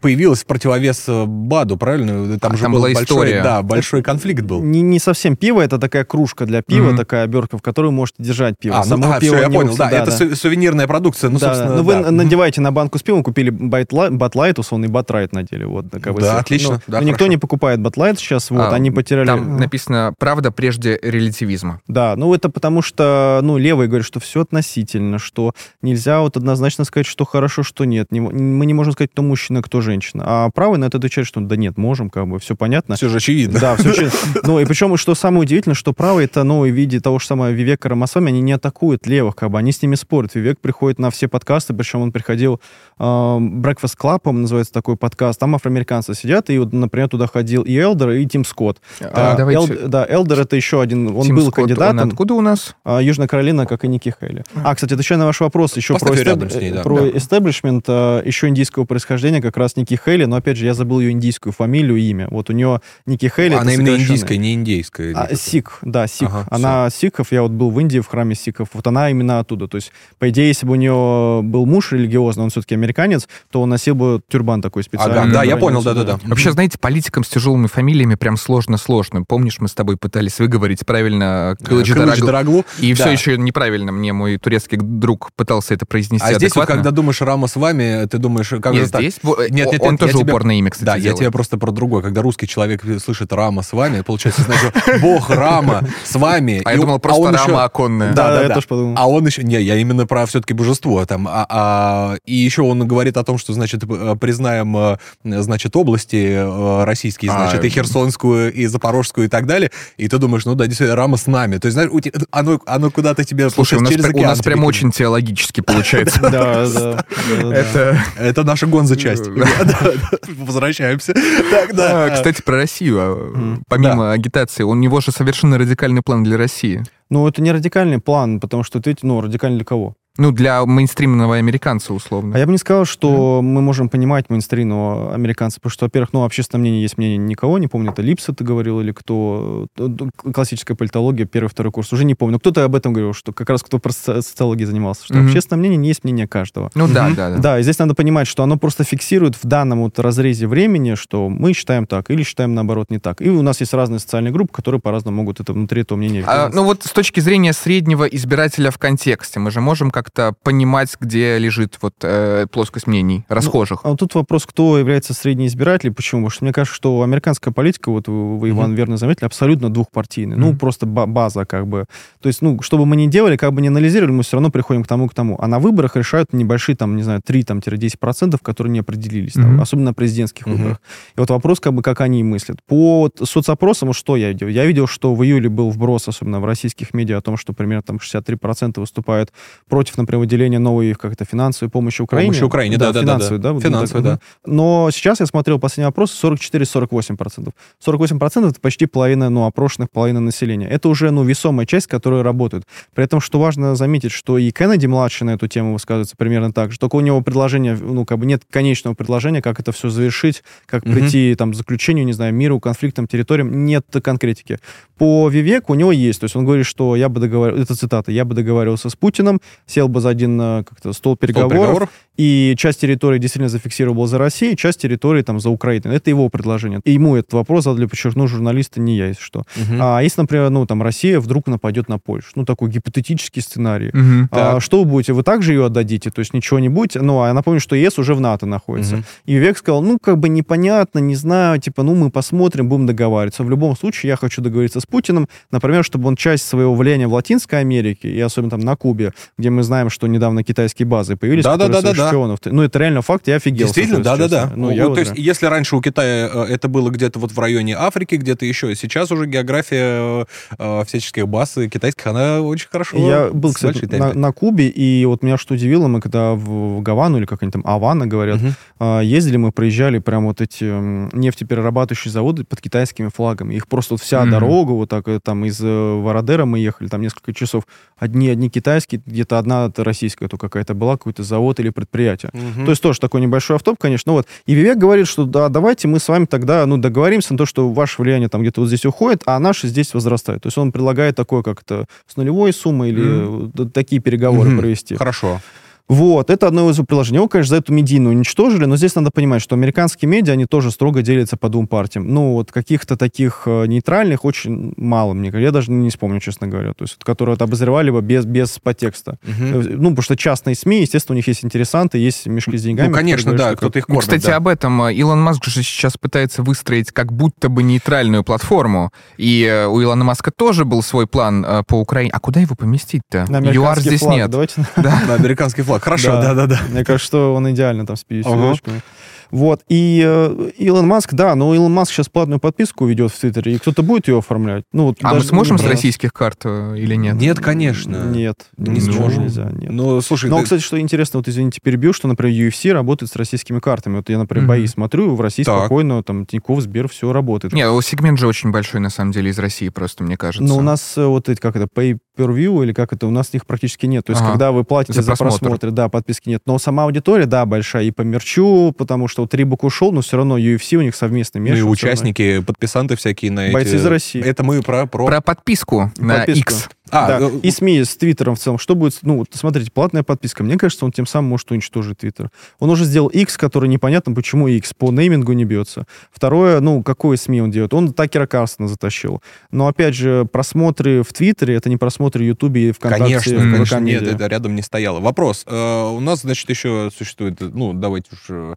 э, я вот где-нибудь в океане это размещу. А, то есть социальные сети... Старлинки засбоили, не знаем, куда поместить. Был Твиттер, стал X. А, вопрос. Э, поменялось ли все-таки внутри информационный климат? Да. Был не просто Твиттер стал X. Илон Маск как будто говорит, что я сейчас вам сделаю новую нейтральность в классическом таком либеральном смысле, мол, все у нас идеологизировано, а я за здравый смысл. И все его политические заявления, mm-hmm. а он стал делать политические заявления, его стали критиковать за это активно. Помним его мирный план по Украине. Слушай, ну он уже встречается с, там, с мировыми лидерами. А, он про Википедию, кстати, сказал, что если у ваших противников они mm-hmm. еще живы и есть время на переписывание Википедии, то что, и, э, победители... историю пишут победители, да, а ваши противники потом поправят все на Википедии, да? Да, абсо- абсолютно верно. И более того, война правок, она везде, в любой стране. Да, да, это правда. Нет, сейчас русскую Википедию, кстати, невозможно почти читать. Там какие-то нейтральные статьи, разумеется, mm-hmm. но вот остальное просто... Особенно я люблю, у меня есть guilty pleasure, я mm-hmm. открываю раздел обсуждения, uh-huh. и там, где нет, так нельзя, вы забиваете, а так, да, да какая разница? Mm-hmm. И то есть и это, это, раньше такое было только в украинской Википедии. Mm-hmm. Теперь, теперь у нас. Так все-таки э, поменялся ли климат, да, и модерация? Да, полностью поменялся. Более того, после публикации Twitter Files, там, по-моему, 15 частей mm-hmm. было, где журналисты разных э, политических изданий, в том числе, которые работали в консервативных медиа, которые работали, условно, The Washington Post. New York Times, то есть такие мейнстримные, более либеральные медиа, они провели собственное расследование и показали, что государство действительно, даже не государство, а правительство, скорее, вот правительство действительно пыталось влиять на политику политику во время ковида, это началось с этого, и дальше она меняла в сторону того, что, например, правых и там, ну, даже ну, не столько, ну, не, наверное, даже в широком смысле правых, не только консерваторов, буквально цензурировали, и, по-моему, был как раз удален аккаунт, э, не помню, правда, в Твиттере или нет, у Роберта Кеннеди, и вот два месяца назад, э, вернее, в июле этого года он как раз давал показания в Палате представителей по публичному слушанию, mm-hmm. где рассказал, что а я вообще-то просто репостнул чуваков, которые говорят о том, что вакцины, а это чуваки доктора наук, то есть это профессионалы, которые Понятно, всю жизнь... сертифицированные да, специалисты. То есть это да? не просто мнение там Васи из соседнего, из Юты, условно, mm-hmm. или там Колорадо. Это действительно специалисты с мировым именем. И они говорят, что давайте мы подождем, давайте проведем испытания. Они не критиковали вакцинацию, они просто говорили, ну давайте ну, чуть больше подумаем, нет времени. Ну, очевидно, выборы 2020 года были, поэтому а, как бы всем надо было на эту волну заскочить. И вот как раз за это, за репост буквально Кеннеди и, по-моему, аккаунт забанили. Сейчас угу. вроде все восстановлено. Поэтому политика сейчас в целом поменялась. Единственное, что Маск все равно в некоторых ситуациях выступает как такой Э, рыцарь с доспехами, прикрываясь щитом, с моральностью, о том, что я считаю так, я считаю так. То есть личное участие стало в разы больше. Он вроде как отдал mm-hmm. сейчас SEO, там, женщина, которая занимается рекламой и вообще монетизацией вот самой этой платформы, потому что очевидно, что ушли многие инвесторы, многие СМИ ушли, и после скандала с BBC, по-моему, помните, где репортер сидит и говорит, вот вы там, у вас там все правые, там все фашисты в Твиттере. Обязательно, да-да-да. Вот, и он говорит, ну, пруф, Типа, давайте, где доказательства? Он такой, ну, да. Вот, да, ну, вот там, вот, ну и, короче, он его выловил и пять минут унижал этого журналиста, доказав ему, что у него адженда определенная есть, повесточка. Угу. Вот, поэтому в этом плане, да, Твиттер, конечно, поменялся, он стал свободнее, можно высказывать про что угодно, но в отдельных странах. Например, то же самое Турция, Маск и в Бразилии. Маск отдельно сказал, что и бразильское правительство в лице Лула очень сильно давит, заставляют ударять твиты, они ударяют. Потому что мы помним историю с Павлом Дуровым, у которого там на, да. сколько там, на 10 или там 100 тысяч реалов штраф в день назначали за то, что он какой-то чат не ударил, где были какие-то чуваки, которые участвовали в скул-шутинге. Да, мне кажется, там поддержка Telegram даже не понимала, о чем речь идет. Это было тоже вот в мае-мае этого года. Угу. И там у них был большой конфликт. И Турция тоже как второй пример, где вот прям Маск написал, нас заставили буквально удалить э, твиты, сказали, мы решили лучше мы удалим какие-то твиты политические, там, не знаю, подпадающие под цензуру или, может, местное законодательство, я не эксперт по Турции. Он это сделал, но он публично сказал, как бы нас заставили. Предыдущие владельцы Твиттера так не делали, они делали все втихую. Они обсуждали, были, был специальный комитет, который э, с комитетом по правительству, из правительства обсуждал это все. И более того, э, с различными федеральными агентствами, то есть ФБР угу. и другими общался, и буквально предоставлял информацию и удалял запросы. Я проанализировал, я прям смотрел реально, угу. что конкретно удаляли. Не только Twitter Files, а то, что в Палате представителей было. Там мемы удаляли. Ну, мемы-то за Мемы что? политическое оружие, между прочим. Ну, да, кстати, да, и да, очень неплохое. Да. А, пробежимся тогда по оставшимся... Давайте, да, да. Да, кто у нас еще?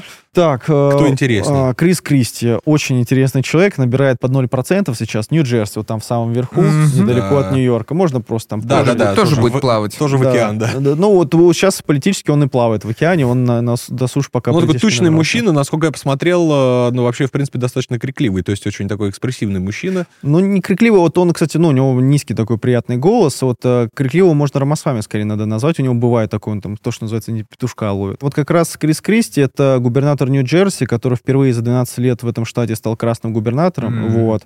А, единственное, что на дебатах его чехвостили как угодно, потому что ну, результат экономически не очень сильный. По-моему, там 10 раз кредитный рейтинг у штата меняли А-да-да. вообще. Вот. Mm-hmm. Но в целом, как бы он себя позиционирует таким Рейганом, который вот э, сейчас вот переизберется, у него все будет хорошо и сможет объединить все Соединенные Штаты. Америки. У него до 3% по опросам. Почему? Потому что он ярый хейтер Трампа. И он выглядит как чувак, которого истеблишмент поставил и сказал, что критикую его каждую секунду. Замечательно. Вся его агитация это только mm-hmm. критика. Он ничего не предлагает вообще. Я Понятно. смотрел сайт, Конструктива никакого не видим. Никакого. Дальше. Так, э, Майк Господин Пенс. Пенс, да. А, это интересно. Это Индиана. Вот он под... Индиана вот здесь. Ну, да, вот да, Рамасан, да, давай вот. Угу. Майк да, Пенс, бывший вице-президент да. Соединенных Штатов.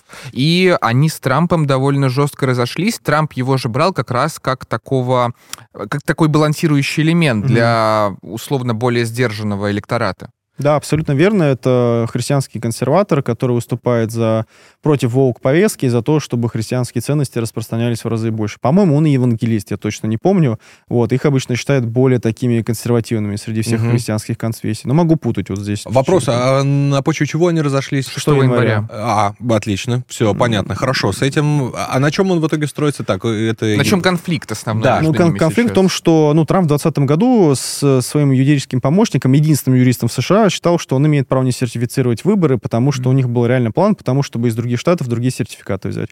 Пенс сказал, что я не буду это делать, я отказываюсь как бы вот в конечном... Ну, то есть э, Пенс должен их сертифицировать. То есть вот так ударить mm-hmm. кулачком и сказать, типа, да, все, Оно, принимаю. Да. Он сказал, я не, ну, не буду делать то, что предлагает Трамп, то есть не сертифицировать. Mm-hmm. Потому что по Конституции э, Пенс считает, что такого права нет, его, кстати, реально нет. Ну, не mm-hmm. может он это делать, ну, прецедентов тоже нет.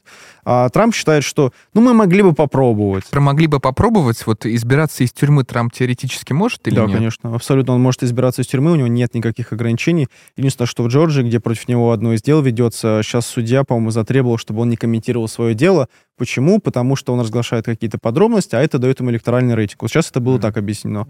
Не факт, что этот, ну, как бы, запрет э, кляп как бы будут использовать, по-моему, реально юридически там кляп называется, mm-hmm. но никак вообще не мешает, кроме естественных факторов. На митинг он не придет, то есть физически его не будет, если он будет сидеть в тюрьме. Ну, понятно, материального своего этого. А, да, это, это, это даже проявить. интересно, провести кампанию из тюрьмы. Это такое делал, делал вообще кто-нибудь? В США такого не было, был только кандидат, который был в бюллетене от социалистической партии внутри США, но он там набрал 2 или 3 процента. Угу. И еще был, по-моему, то ли выборы, которые в период там 80-х годов были, тоже один из представителей избирался в США, тоже набрал 3 или 4 процента. У него еще фамилия то ли Делафайет, такая французская фамилия. Угу. А, не помню точно. А вопрос, а если все-таки, да, вдруг да, представляем, да, что, значит, он находится в тюрьме, его избрали... А... Может ли он себя помиловать? Да, может да, ли он может, себя помиловать? Может, он может себя помиловать, он уже сказал, что не будет этого делать, ну, скорее всего, не будет делать, он так сказал. Да. Я не планирую себя помиловать, почему? Если я себя помилую, я признаюсь себя виновным. Нет, он может себя правильную мысль, да, я, я просто, ну, тогда придется из тюрьмы управлять страной. А тут, тут вопрос, что будет, потому что здесь есть несколько подходов. Один, это что Верховный суд должен решить, может ли он осуществлять свои функции. И это прецедент, такого вообще не было никогда. То есть Верховному суду придется, ну, выбирать как бы, как он будет осуществлять полномочия. То есть ему что, ФБР у него в тюрьме в такой большой будет? Или как э, Пабло Эскобар в свое время в Колумбии, там всеми делами из тюрьмы Из тюрьмы, да-да-да. То же самое, то есть интересный подход. Поэтому посмотрим. А так есть шанс, что небольшой, до, 10, до 5%, что его могут не допустить до выборов по одному основанию. Нарушение 14 поправки Конституции, по-моему, раздела 3. Это? Это посягательство на власть э, после того, как ты дал клятву государству и стране. А, вот. Да, вот можно... Сам фактор, да, Конституции в США, он вообще очень чувствительный, я так понимаю, для всех.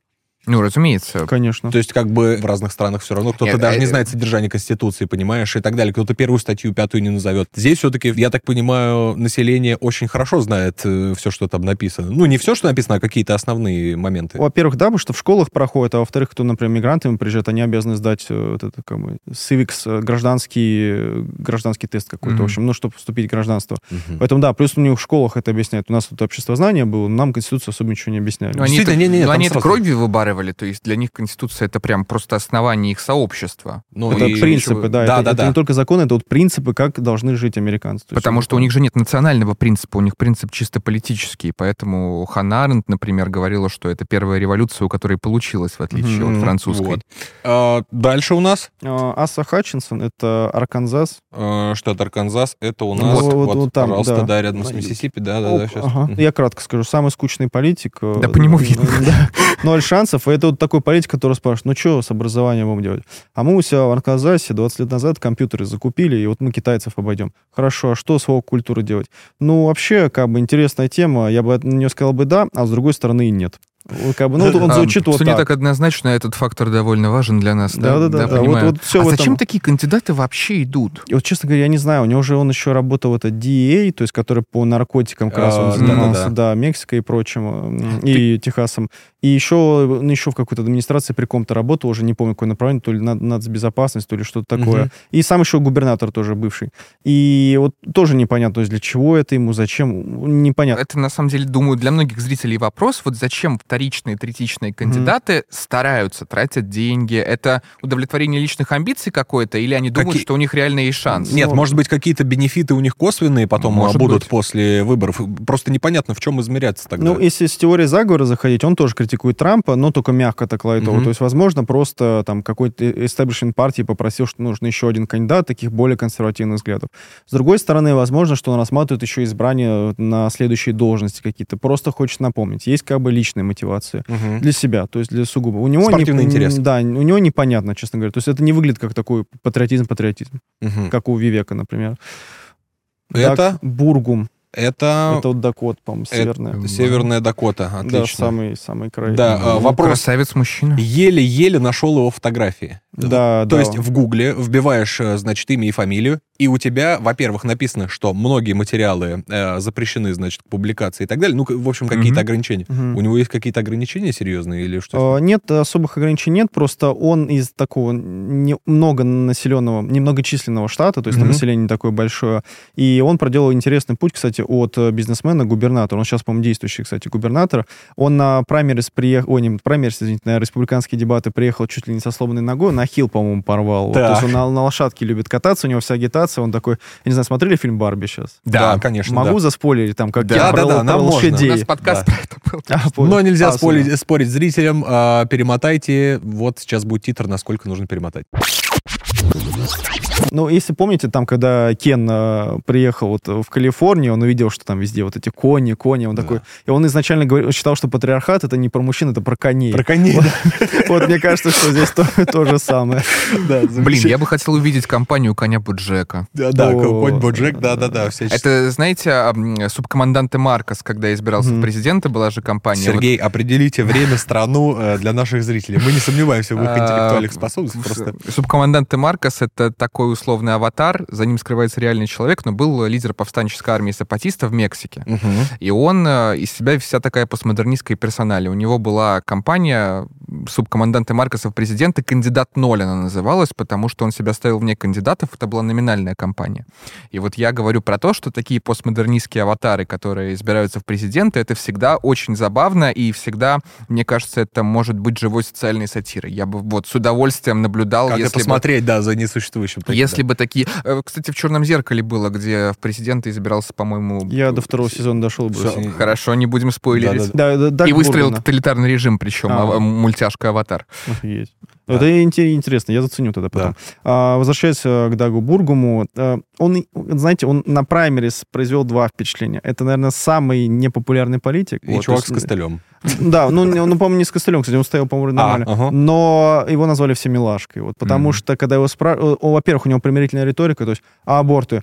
Ну, вот у меня вот, вот достает так из-за пазухи, вот у меня Конституция, здесь пятая поправка есть, вот федеральное правительство вмешиваться не должно, потому что вот давайте что-то с вами будем решать. Ну, вот опять, знаете, вот такое Да, да, да, да, да. Да, вот. Потом его спрашивают про там Мексику. Ну, вот нам надо в любом случае с Мексикой договариваться. То есть нельзя... А Десантис такой, мы ведем войска, мы начнем стрелять, ра-та-та-та, всех убьем, э, дроны, все. То есть как будто вот играет солдатики прям такой, как, мы- как мальчик. Там Вивек такой, я в первый же день всех веду, куда надо, там, Национальная гвардия границам сразу. И такой, ну, давайте вот с Мексикой мы договоримся, мне кажется, они там хорошие. И он расположил в этом, на самом деле. Он был такой примирительный, такой добрый, там, Ну, про он, похож, тоже. он похож просто на соседа из подъезда, знаешь, у которого жена очень э, злая, со скалкой постоянно бегает, а он вот такой... И вы с ним, деле и вы добрый, с ним да. курите в парадной. Да, да, да. А он вот тебе Ну. рассказывает какие-то, да, добрые вещи, там, Ну, знаешь. он, он действительно такое впечатление э, Ага. производит. Возвращаясь к евангельским метафорам, э, не теплый, не, не горячий, не холодный, а просто теплый.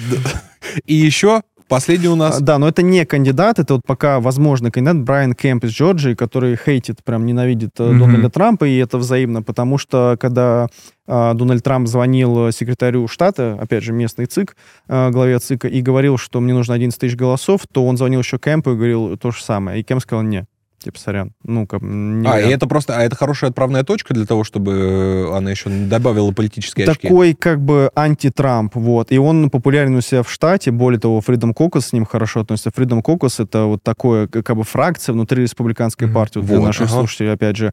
И они, то, что называется мага-воины, только мага-warriors, они сторонники Трампа, их называют еще иногда кто-то альтрайтами до сих пор использует термин, Мгм. хотя он не совсем корректен, вот. А, наверное, самая популярная женщина оттуда — это Марджери Тейлор Грин. О, Вот, такая прям, я не знаю, корректно говорить, бой-баба. корректно. У нас корректно. Мы в России. Да, Вот. да, да, ну, да. ну, просто чтобы, ну, тоже не оскорбить, чтобы поднож- Ну, мне кажется, это хороший термин, он такой советско-русский, наверное, даже русский. Да. скорее. Ну, мы же не будем говорить бучиха, знаешь. Нет, она, она, кстати, не такая, она, ну, как бы, она, ну, в меру женственная, абсолютно женщина, но такая вот э, женщина с ружьем, А, вот, и чтобы вы понимали, у Брайана Кэмпа тоже агитация была, где а, си- сидит он с пушкой, короче, такой перезаряжает ее, сидит его дочь, по-моему, одна, одна из дочерей или там две дочки, Мгм. и пришел свататься как-то зять будущий. И он такой, блин, можно, вот я познакомлюсь, там мы... С там, вашей, вами». да-да. И он такой, ну, типа, смотри, типа, так перезаряжается, типа, ну, давай подумаем, короче. У него агитация так, и у него агитация, представляете, у нас там по телеку, сейчас бы там по Первому каналу показали агитацию, там, ну, покойный Вольфович Жириновский сидел бы с пушкой на кого-то направленной. Все еще может сидеть нейросеть действует. Да, Да, да, нейросеть действует. Нейросеть может второй раз э, проехать на поезде и пострелять гусей, да? Хорошо, хорошо. Нейрогусей, да. Он все-таки, да, можно еще на зеленой выехать. Жириновский и нейрогусь. Так. Следующий выпуск ЛДПР ТВ. Да-да. И это у нас... Это у нас про Кэмпа, да, был? Да, в Джорджии, да, но он сейчас не кандидат, он не выдвигается, он Мгм. один из возможных вот, внутри республиканской партии. Что мы Есть же еще... еще факторы третьих партий. У нас тут Ой-ой-ой. сразу несколько. Э, Это я конституционная, либертарианская Зелёная, и давай. зеленая. Давайте их куда-нибудь Сразу, да? вместе. То есть на смотрите, Аляску отправим. на Аляску. Да, мы отправим их на Аляску, да, да, допустим. Я просто думал здесь разместить, потому что Запад у нас оказался абсолютно пустой практически. А, итак, ну, давайте по порядку я тогда буду. Э, Зеленая партия. Да, есть кандидат от Зеленой партии, Корнел Уэст. Это человек, который, когда случилось 11 сентября, написал, ну, теперь белые почувствуют, что чувствуют черные. Да. Просто. Он потом сказал, что он, он, реально он философ, он очень умный, э, классный, эрудированный, как бы уже не молодой человек, прям такой профессор, преподавал в Гарварде. У него есть там личные такие истории с тем, что там алименты не платят, но я не буду это поднимать, пусть Ну, это, это да. это его, да. Мгм. Ну, просто политически это сейчас уже использует. Он кандидат от Зеленой партии. Изначально он хотел, по-моему, от реформистской партии, от другой идти, но там был скандал с тем, что вот как бы леваки набросились на леваков. Я не знаю, как это. Вот э, как... э, Это ваш между собойчик. да, что-то такое типа, было. ага. И он э, в итоге от зеленой избирается, уже от нее зарегистрирован. И вчера я у себя вот в канал выкладывал опросы, что если, например, он будет в бюллетене по всем 50 штатам, то он отбирает примерно 4% от Джозефа Байдена и побеждает Трамп. Кстати, да, а здесь на самом деле есть конфликт между стратегическим голосованием и нестратегическим голосованием, потому что стратегически голосовать за третью партию не нужно никогда. Мгм. И многие обвиняют третьих кандидатов в том, что вы берете просто Ну, и вы- лишаете победы того, кто мог бы выиграть, и отстаивать более близкую. Ну, то есть а, твоя, задача, да, позицию. красть, э, Да, твоя красть проценты, Просто да. твоя задача думать стратегически в этом случае, Мгм. а некоторые люди, там у всех же разные электоральные мотивации. Для, для кого-то просто важно там выразить поддержку идентичности, потому что твой кандидат там условной расы или гендера. Для кого-то важно по ценностям проголосовать. Э, Такая этика. Но и э, либертарианская партия, да? Да, Или Да, либертарианская партия. Она Восемь скорее у правых отбирает, да? Она отбирает у правых, это 8 кандидатов. Была история, если помните, выборы 22 года, мидтермсы, то есть промежуточные Мгм. выборы, Мгм. которые в США проходят между большими такими избирательными кампаниями. А, Джорджия штат, там избирался, за Сенат боролись от демократов представитель и представитель от республиканской партии. Оба афроамериканцы, чем-то похожи, но один пастор, который работал, э, проповедовал... Проповедовал, судя по всему, да. Да, ну, как вел семинарии в церкви Мартина Лютера Кинга, а второй вот был от республиканской партии. Он был таким спортсменом, Гершли Уолкер его звали, вот насколько я помню. Его лично Трамп поддержал. Ну, у него было столько много скандалов. Ну, и в чем особенность? Почему я про либертарианскую партию говорю? То, что в первом туре была она. И она отъела несколько голосов, а в Джорджии такой закон, что если у вас нет абсолютного большинства, то есть Мгм. больше 50% голосов за одного из э, кандидатов, второй тур проходит. Мгм. Начался второй тур, и я даже в Твиттере писал им, чуваки, ну, скажите, вы кого-то поддержите, вы же можете повлиять, что, ну, например, республиканец выиграет, как бы, ну, тоже, ну, лучше правее, чем левее. Ничего не ответили мне, к сожалению, потому что я no-name. Да. Вот.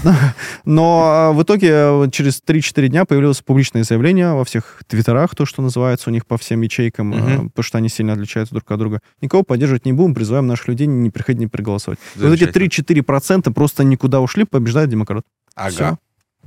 И у нас это Конституционная же партия. конституционная, да. конституционная партия. Э, А что же, если это конституционная партия, что-то мы не видим э, каких-то представителей? На чем они базируются и Ну, она, ее иногда еще так немножко националистической, по-моему, называют, ну, как бы в эту сторону. Ну, американский национализм, он очень специфический. Да, Конституционная партия, я честно говорю, я вот даже кандидатов от них не знаю, хотя я там смотрю и подписан там на Беллопедию, на, на все рассылки, которые есть. Мгм. Даже не знаю, есть ли кандидаты. От э, либертарианской партии от 8 до 12 кандидатов, 8 вроде как уже выдвинулись. Среди них какой-то есть вообще аноним, то есть чувак там аноним, анонимыч, то есть Мгм. вот буквально такой. То есть на сайте у них это присутствует как участвующий. И еще у них был крутой кандидат э, в 2020 году на президентских выборах. По фандрайзингу Enterprise он был в топ-8, то есть он, по-моему, собрал больше, чем э, большинство кандидатов республиканцев, которые избирались и демократы mm-hmm. в 2020 году. Очень хорошо его поддержали. Он, он избирался, у него было, знаете, как вот если я Павел Дубравский, у него э, Павел, нал, налоги это грабеж Дубравский. Официально по, по документам. Отлично. Ну, то есть мы не видели официальных документов, он их не подал по итогу, потому что он считает, что государство не имеет права как бы спрашивать его личность. Ну, э, такой крайне либеральный. Короче, он, он гражданин СССР? Да, да, да.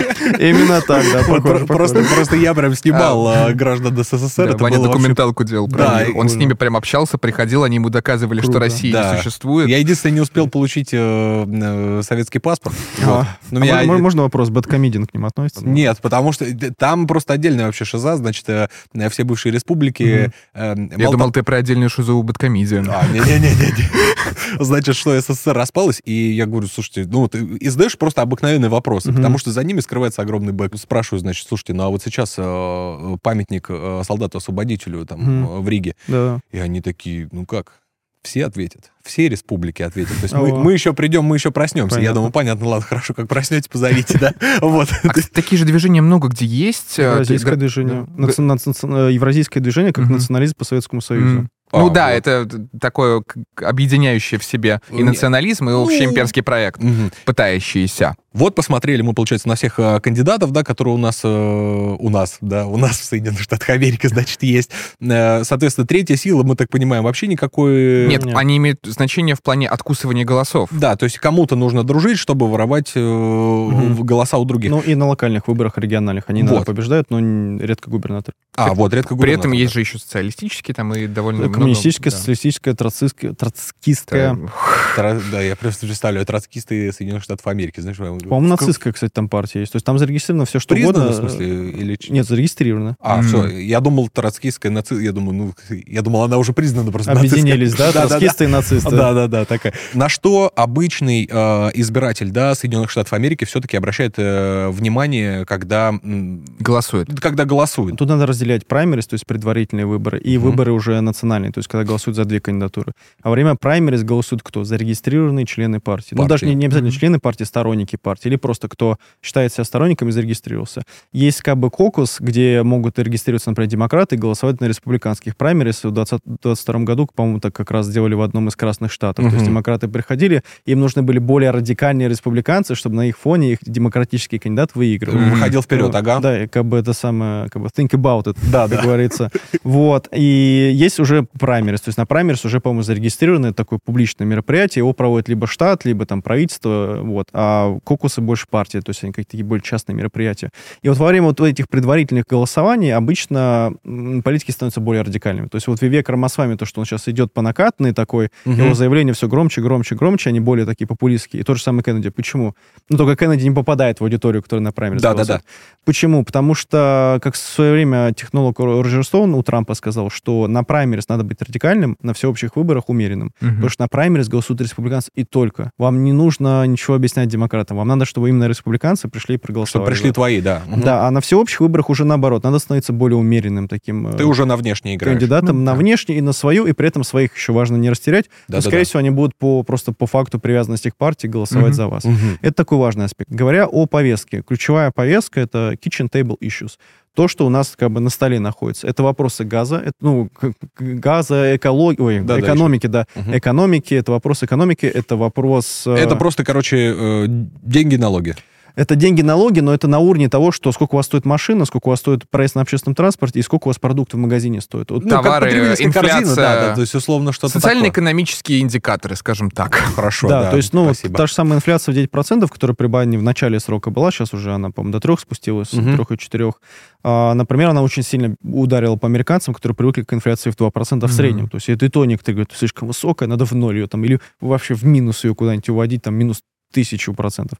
Но я так утрирую немного. Поэтому это ключевая повестка. То есть вопрос экономики, вопрос того, что ты ешь, что у тебя находится в холодильнике.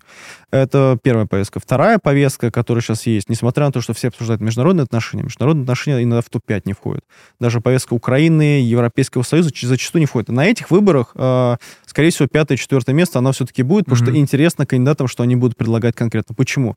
Потому что у вас есть инфляция, и у вас есть экономические как бы, вопросы, mm-hmm. а они связаны с выделением экономической помощи той же самой Украине, Тайваню, вот всем этим законопроектам, которые сейчас предлагаются, Да-да-да. предпринимаются. Ну, и уже пушки даже или масло. То есть буквально, да. И, ну, часть американцев считает, что давайте решать наши проблемы. Республиканский истеблишмент, за исключением, э, не истеблишмент, а вот кто избирается Мгм. кандидаты, за исключением Хейли а, и Пенса, и Кристи, трех вот этих людей, выступает за то, чтобы меньше участвовать вообще, ну, как изоляционисты, то есть меньше Мгм. участвовать в международных делах. Понятно, давайте решать свои дела, короче. Да, буквально. Мгм. Сначала давайте решим экономику и решим вот э, то, что происходит у нас в Техасе на границе. Рома с вами чуть ли не доктрину Монро предлагает возродить. Ну да, у него вообще America First, как бы глобальная, которая вот еще появилась там как бы в середине, начале 20-го, ну, перед Второй мировой, получается, Мгм. да. Вот. э, То есть, да, он, он строит свою компанию именно на этих принципах. А, Ему противостоят Пенс, э, Хейли и Крис Кристи. Крис Кристи ездил э, в Украину, Пенс, по-моему, тоже ездил, Хейли не ездила. Но Хейли смотрит на это как, что Украина — это капиталистическая страна проамериканская, поэтому надо так помогать. Пенс смотрит на это с категории, что если побеждает Россия, она с Китаем вместе, это глобальный союз, которому надо противостоять, Так. противодействовать. Крис Кристи, он просто туда ездил, и я не понимаю, почему. Ну, например, когда его спросили, а почему надо помогать вот для американцев, он начал там историю описывать, вот буквально там, как это сказать, как он это все увидел, что вот там трупы, убийства, вот все плохо. Блин, как плохо. Гуманизм. Да, да, да. Об- о- Ну, ну, да, то есть вот, он, он, э, он выходит, да, он выходит и как бы из концепции, наверное, любви к человеку. Потому что, ну, я себе так скажу, я, Да, просто, понятно, да, я да, просто да. не очень понял, честно, ну, как бы почему. То есть он, он мог дать аргументы, например, Мы тоже не понимаем, почему нужно любить людей. Да, да. Вот. Но лучше любить, конечно. Да-да. Вот. А вот Крис Кристи в этом плане вообще непонятен. То есть его международная политика, она выглядит так, что, ну, Трамп сказал так, а я скажу на зло по-другому. Маме, как бы, на зло уши маме. Маме, да, да. М, На зло уши. маме. Вот Пусть так и будет. Оно, да, пусть так хорошо Вот, все супер. Это такая вторая повестка, но, опять же, она в четвертое-пятое место. После вот первой экономики это идет, наверное, вообще тоже там цены на недвижку, цены на газ, на oil, на, бензин. Ну, понятно, да. да, да, да. То есть просто как ты должен себя А обеспечивать. идеология? Вот идеология вот спорна. С одной стороны, она важна, и тот же самый Трамп и Байден ее полностью используют. С другой стороны, по опросам нет 50% населения, нет 40, 30, 20%, которые говорят, что права трансгендеров это важны, это должно быть ключевой повесткой тем. Нет, все говорят про экономику больше. И США, несмотря на то, что как бы их кандидаты так ярко выступают на эту тему, Трамп даже в свое время, я помню, сказал, блин, я вот про экономику выступаю, а зал мне даже не аплодирует. А как только я скажу, там, запретить трансгендеров, да, все-таки давайте. Может, это просто более мобилизованная часть электората? А, Или не- совсем? Вот непонятно, мне кажется, что в целом отклик больше имеет. Почему? Потому что, ну, левые действительно поставили вопрос так, что тебе надо всех любить, тебе надо быть абсолютно максимально толерантным, не в исходном значении Мгм. этого слова, как это, ну, в США всегда было. Это всем все равно, кто ты какой, Мгм. не надо заставлять меня признавать тебя кем-то. И вот сейчас вот республиканская партия, она выступает именно с этой повесткой, против демократической, которая говорит, нет, ну, вы должны признавать, если человек назвал себя так, вы должны к нему так обращаться. У меня есть э, мой кореш хороший, он э, преподает э, в Лиге Плющая. Вот он мне рассказывал, что, ну, наш русский из России, а, и он рассказывал, что, блин, ну, как вот, понимаешь, у меня вот прям по м, как, декларации я обязан перед каждой парой, ну, когда но- новый вот класс приходит, Так. семинар, все пронаунсы учить, то есть все, про, все Местоимения. все- Местоимения. все местоимения учить и как бы реально обращаться А как там, мне кстати, напишут. насколько большой спектр местоимений? Ну, там самый популярный Day, на самом деле, А. то есть они. То есть, Там еще какие-то есть совершенно мистические. Там, ну, есть... есть Жи, там, Просто, просто, а, ZH, короче, я не да, знаю, да, да, да, да, да, да, есть такой. Поэтому тоже, тоже такая странная штука. И вот сейчас глобально, наверное, вот, э, вот не идеологический вопрос, а образование в целом. То есть я бы Мгм. выделил вторую тему после экономики, это образование. Это школы. А, недавно слушание было, где как «Мальчики не только синие» книга или «Синие мальчики» книга, где вот буквально описывается абьюз со стороны одного молодого человека по отношению к другому в сексуальной плоскости. И вот э, то ли это в палате представителей кого-то из штата было, то ли вот я не помню, кто конкретно, ну, в каком это в госоргане. Сидел 80-летний, э, уже не молодой человек, очевидно, и зачитывал книгу и спрашивал, ну вот смотрите, вот родители хотят ее убрать из школы, Мгм. а вы, и там демократический политик выступал, вы хотите, чтобы, ну, как бы педсовет это решал сама школа, библиотека, условно. Вот кто прав, как бы, вот, ну, вы, вы хотите, чтобы эта книга оставалась в школе? Вот сейчас такой конфликт, потому что, с одной стороны, свободное слово, то есть в школе может быть, с другой стороны, ну, блин, в пятом классе вот такая литература, она, ну, мне бы не, конечно, я скажу Ну, так, да, да, да. я бы не хотел, чтобы мои дети видели такую книгу, не просто в силу того, что... Но вот она же решается, как, по-моему, как Ну, правило, на уровне школ, я насколько не везде. помню. В- От А, штатов зависит. да, То есть, да, да, да. например, вот во Флориде Рон, э, Рон Десантис как раз с этим боролся. Он сказал, что вот это как бы сексуальное просвещение, оно носит не тот характер, когда это про вопросы, не знаю, контрацепции, например, или про то, Понятно, когда да, да, да, да. согласия. Мгм. Оно носит характер того, что буквально объясняет, что много полов, и Индоктринирование. да, ну понятно, то есть вот да. да, буквально образование должна ли быть индоктринация или нет? Да. Вот такая третья повестка. Какие у вас есть предпочтения помимо традиционных? Знает ли ваша мама, что вы гей? Системами закрытых вопросов. Спрашивает, значит, Байден Трампа на дебатах, знает ли ваша мама, что вы гей? Вот, понимаешь? Ну, кстати, да. А, была прикольная антиутопия Паланика последняя, я Паланика не очень люблю, где э, штаты разделились на группы в зависимости от э, ценностей и э, рас или сексуальных предпочтений. То есть Калифорния была полностью одногеем, туда свозили других геев, которые появлялись. А, была Ваканда своя в этой книжке, то есть черные освоили магию земли, природы и прочее, и создали такой процветающий рай. Белые васпы уехали к себе, у них было чуть ли не многоженство, и они там загнили спокойно, загнили в сельских прериях и выстроили такой примитивистский режим, а геи постепенно вымирали, и они придумали, что они будут просто чуть ли не покупать э, себе детей, которые типа тоже геи. В, в, в, да. да, в других э, вот этих э, обществах. Замечательно. Отлично. А, не, это просто интересно, потому что мне кажется, что политический язык, который ориентирован на такие группы, которые тебя политизируют по принципу расы, принадлежности и прочее, он не дает возможности коммуницировать с другим. А, вот. Вообще, угу. ты не понимаешь другого. То есть ты говоришь ему как будто одно, и как будто слова те же самые, но он тебя не может понять, потому что для него эти слова значат совершенно другое, у него антология другая. Угу. И э, как здесь найти какой-нибудь компромисс классической там политике делиберативной, где вы должны общаться друг с другом, чтобы понимать. Я не знаю. Мне кажется, это постепенно будет распадаться на сегментированные такие группы. Ну, отказаться от деконструкции. То есть, ну, буквально как бы присвоить словам их изначальные значения. Мне кажется, что это единственный способ. То есть, определить... Э, то есть, это не значит, что там, условно говоря, трансгендер, все убить, там, mm-hmm. Нет, ни в коем случае. Пусть люди делают, что хотят. Ну, не пропаганда ЛГБТ ни в коем случае. Но вот в США мы про них говорим. Но как бы в США всем плевать. Ну, вот реально, буквально. Но сейчас вот, когда вы берете вопрос вот такой социалки и ну, биологически mm-hmm. буквально, и политизируете его, ну, ну, люди буквально чувствуют, что их шкуре угрожают, понимаете? Как вот с абортами тоже. Это же важная тема. Mm-hmm. Кстати, она, наверное, вот такая третья-четвертая тема тоже войдет, скорее всего, потому что глобальная волна банов планируется, и большинство республиканских, даже Хейли сказал, что она тоже там, ну, за то, чтобы бан где-то был, федеральный вряд ли получится, Сенат, ну, не Ну, вряд ли, да-да-да. Да, невозможно. Но хотя в каких-то штатах пусть штаты сами решают. Поэтому в этом плане, ну, отказаться от деконструкции и работать словами так, как они сейчас работают. Как раз вот к Баду Райту, то, что мы обсуждали, mm-hmm. первая э, компания отмены, которую правые провели вот, ну, действительно по классическим канонам, как это проводится. Компания потеряла статус бренда All American, то есть это бренд номер один да, Давайте США. напомним, что... Ага. Вообще весь, э, а. весь, да, Bud Light... Выпустил... Да, давайте, давайте напомним, что Bud Light является иноагентом. Ты просто так сейчас это сказал. Да, ты так завел. Давайте напомним. Давайте напомним саму историю. Да-да-да. Сама история в чем заключалась? В том, что э, пиво Bud Light выпустила рекламу для нецелевой своей аудитории. Да. Для... Худшую рекламу да. историю с Дэвином Малвейни, по-моему, зовут. Не помню. Дилан, Дилан Малвейни.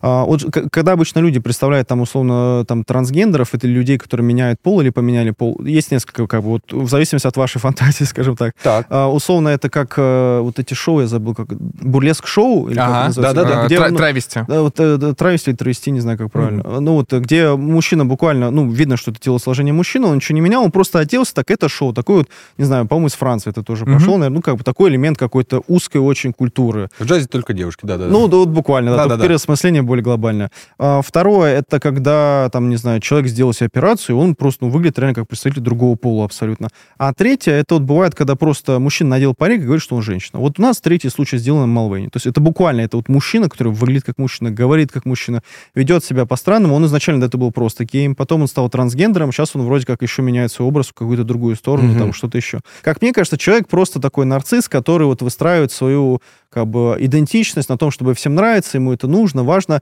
Недавно он за эту кампанию с Bud Light получил, по-моему, премию рекламы в США, mm-hmm. какую-то очень странную, которая тоже так. вызвала критику. Возвращаясь к исходной истории. Вот представьте, Bud Light, это у нас как вот... Э, какой-то бренд, который максимально говорит о твоей стране, mm-hmm. как бы несет в себе какой-то э, такой заряд еще по картинке, а типа вот у тебя есть пиво, где, значит, вот сидит какой-то мужик с бородой, э, с таким э, огромной кружкой, значит, ну и так далее. То есть вот у тебя есть такой образ. Mm-hmm. И да. тут вдруг... Представьте представляете, что вот, э, вот это пиво ну, ставит трансгендера, меняет себе цвет вместо там своего красного там предыдущего на синий, выпускает лимити... как бы лимитированную серию, но как оказалось, что она была массовая на самом mm-hmm. деле. То есть она была на заводах, производилась, ее по магазинам отправили, и совершенно все меняется. То есть у вас было пиво, которое маскулинное, ну реально маскулинное, такое мужицкое пиво, причем для такого даже не среднего американского класса, а людей, у которых невысокие зарплаты, они живут, скорее всего, где-то в Южных ну, Штатах. Ну, deep state такой, да-да-да. Ну, Shameless, э, да, да, да, да, сериал. Да, то есть, ну, вы понимаете, такие ю- южане прям, то есть не, не богатые, вот белый американец предпочитает это пиво. Американский футбол, там только это пиво. Mm-hmm. То есть вы сами понимаете, потому что оно Конечно, дешевое, оно да, там, да, да. если там брать эти там 6 или 12 штук, оно там чуть ли как дешевле воды стоит на самом mm-hmm. деле, вот буквально.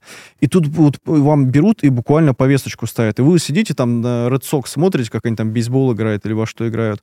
И у вас вместо вашей вот обычной банки, вот, ну, буквально э, там вот, вот этот представитель необычный. Короче, дистанция сократилась, но она же не сократилась. Ты все, ты уже с этим соприкасаешься и прямо у себя в руке. Но ртом не хочется. Да, да, да. Не, ну просто мы, мы помним, что, ну, допустим... Пусть даже и пенится, ртом не хочется.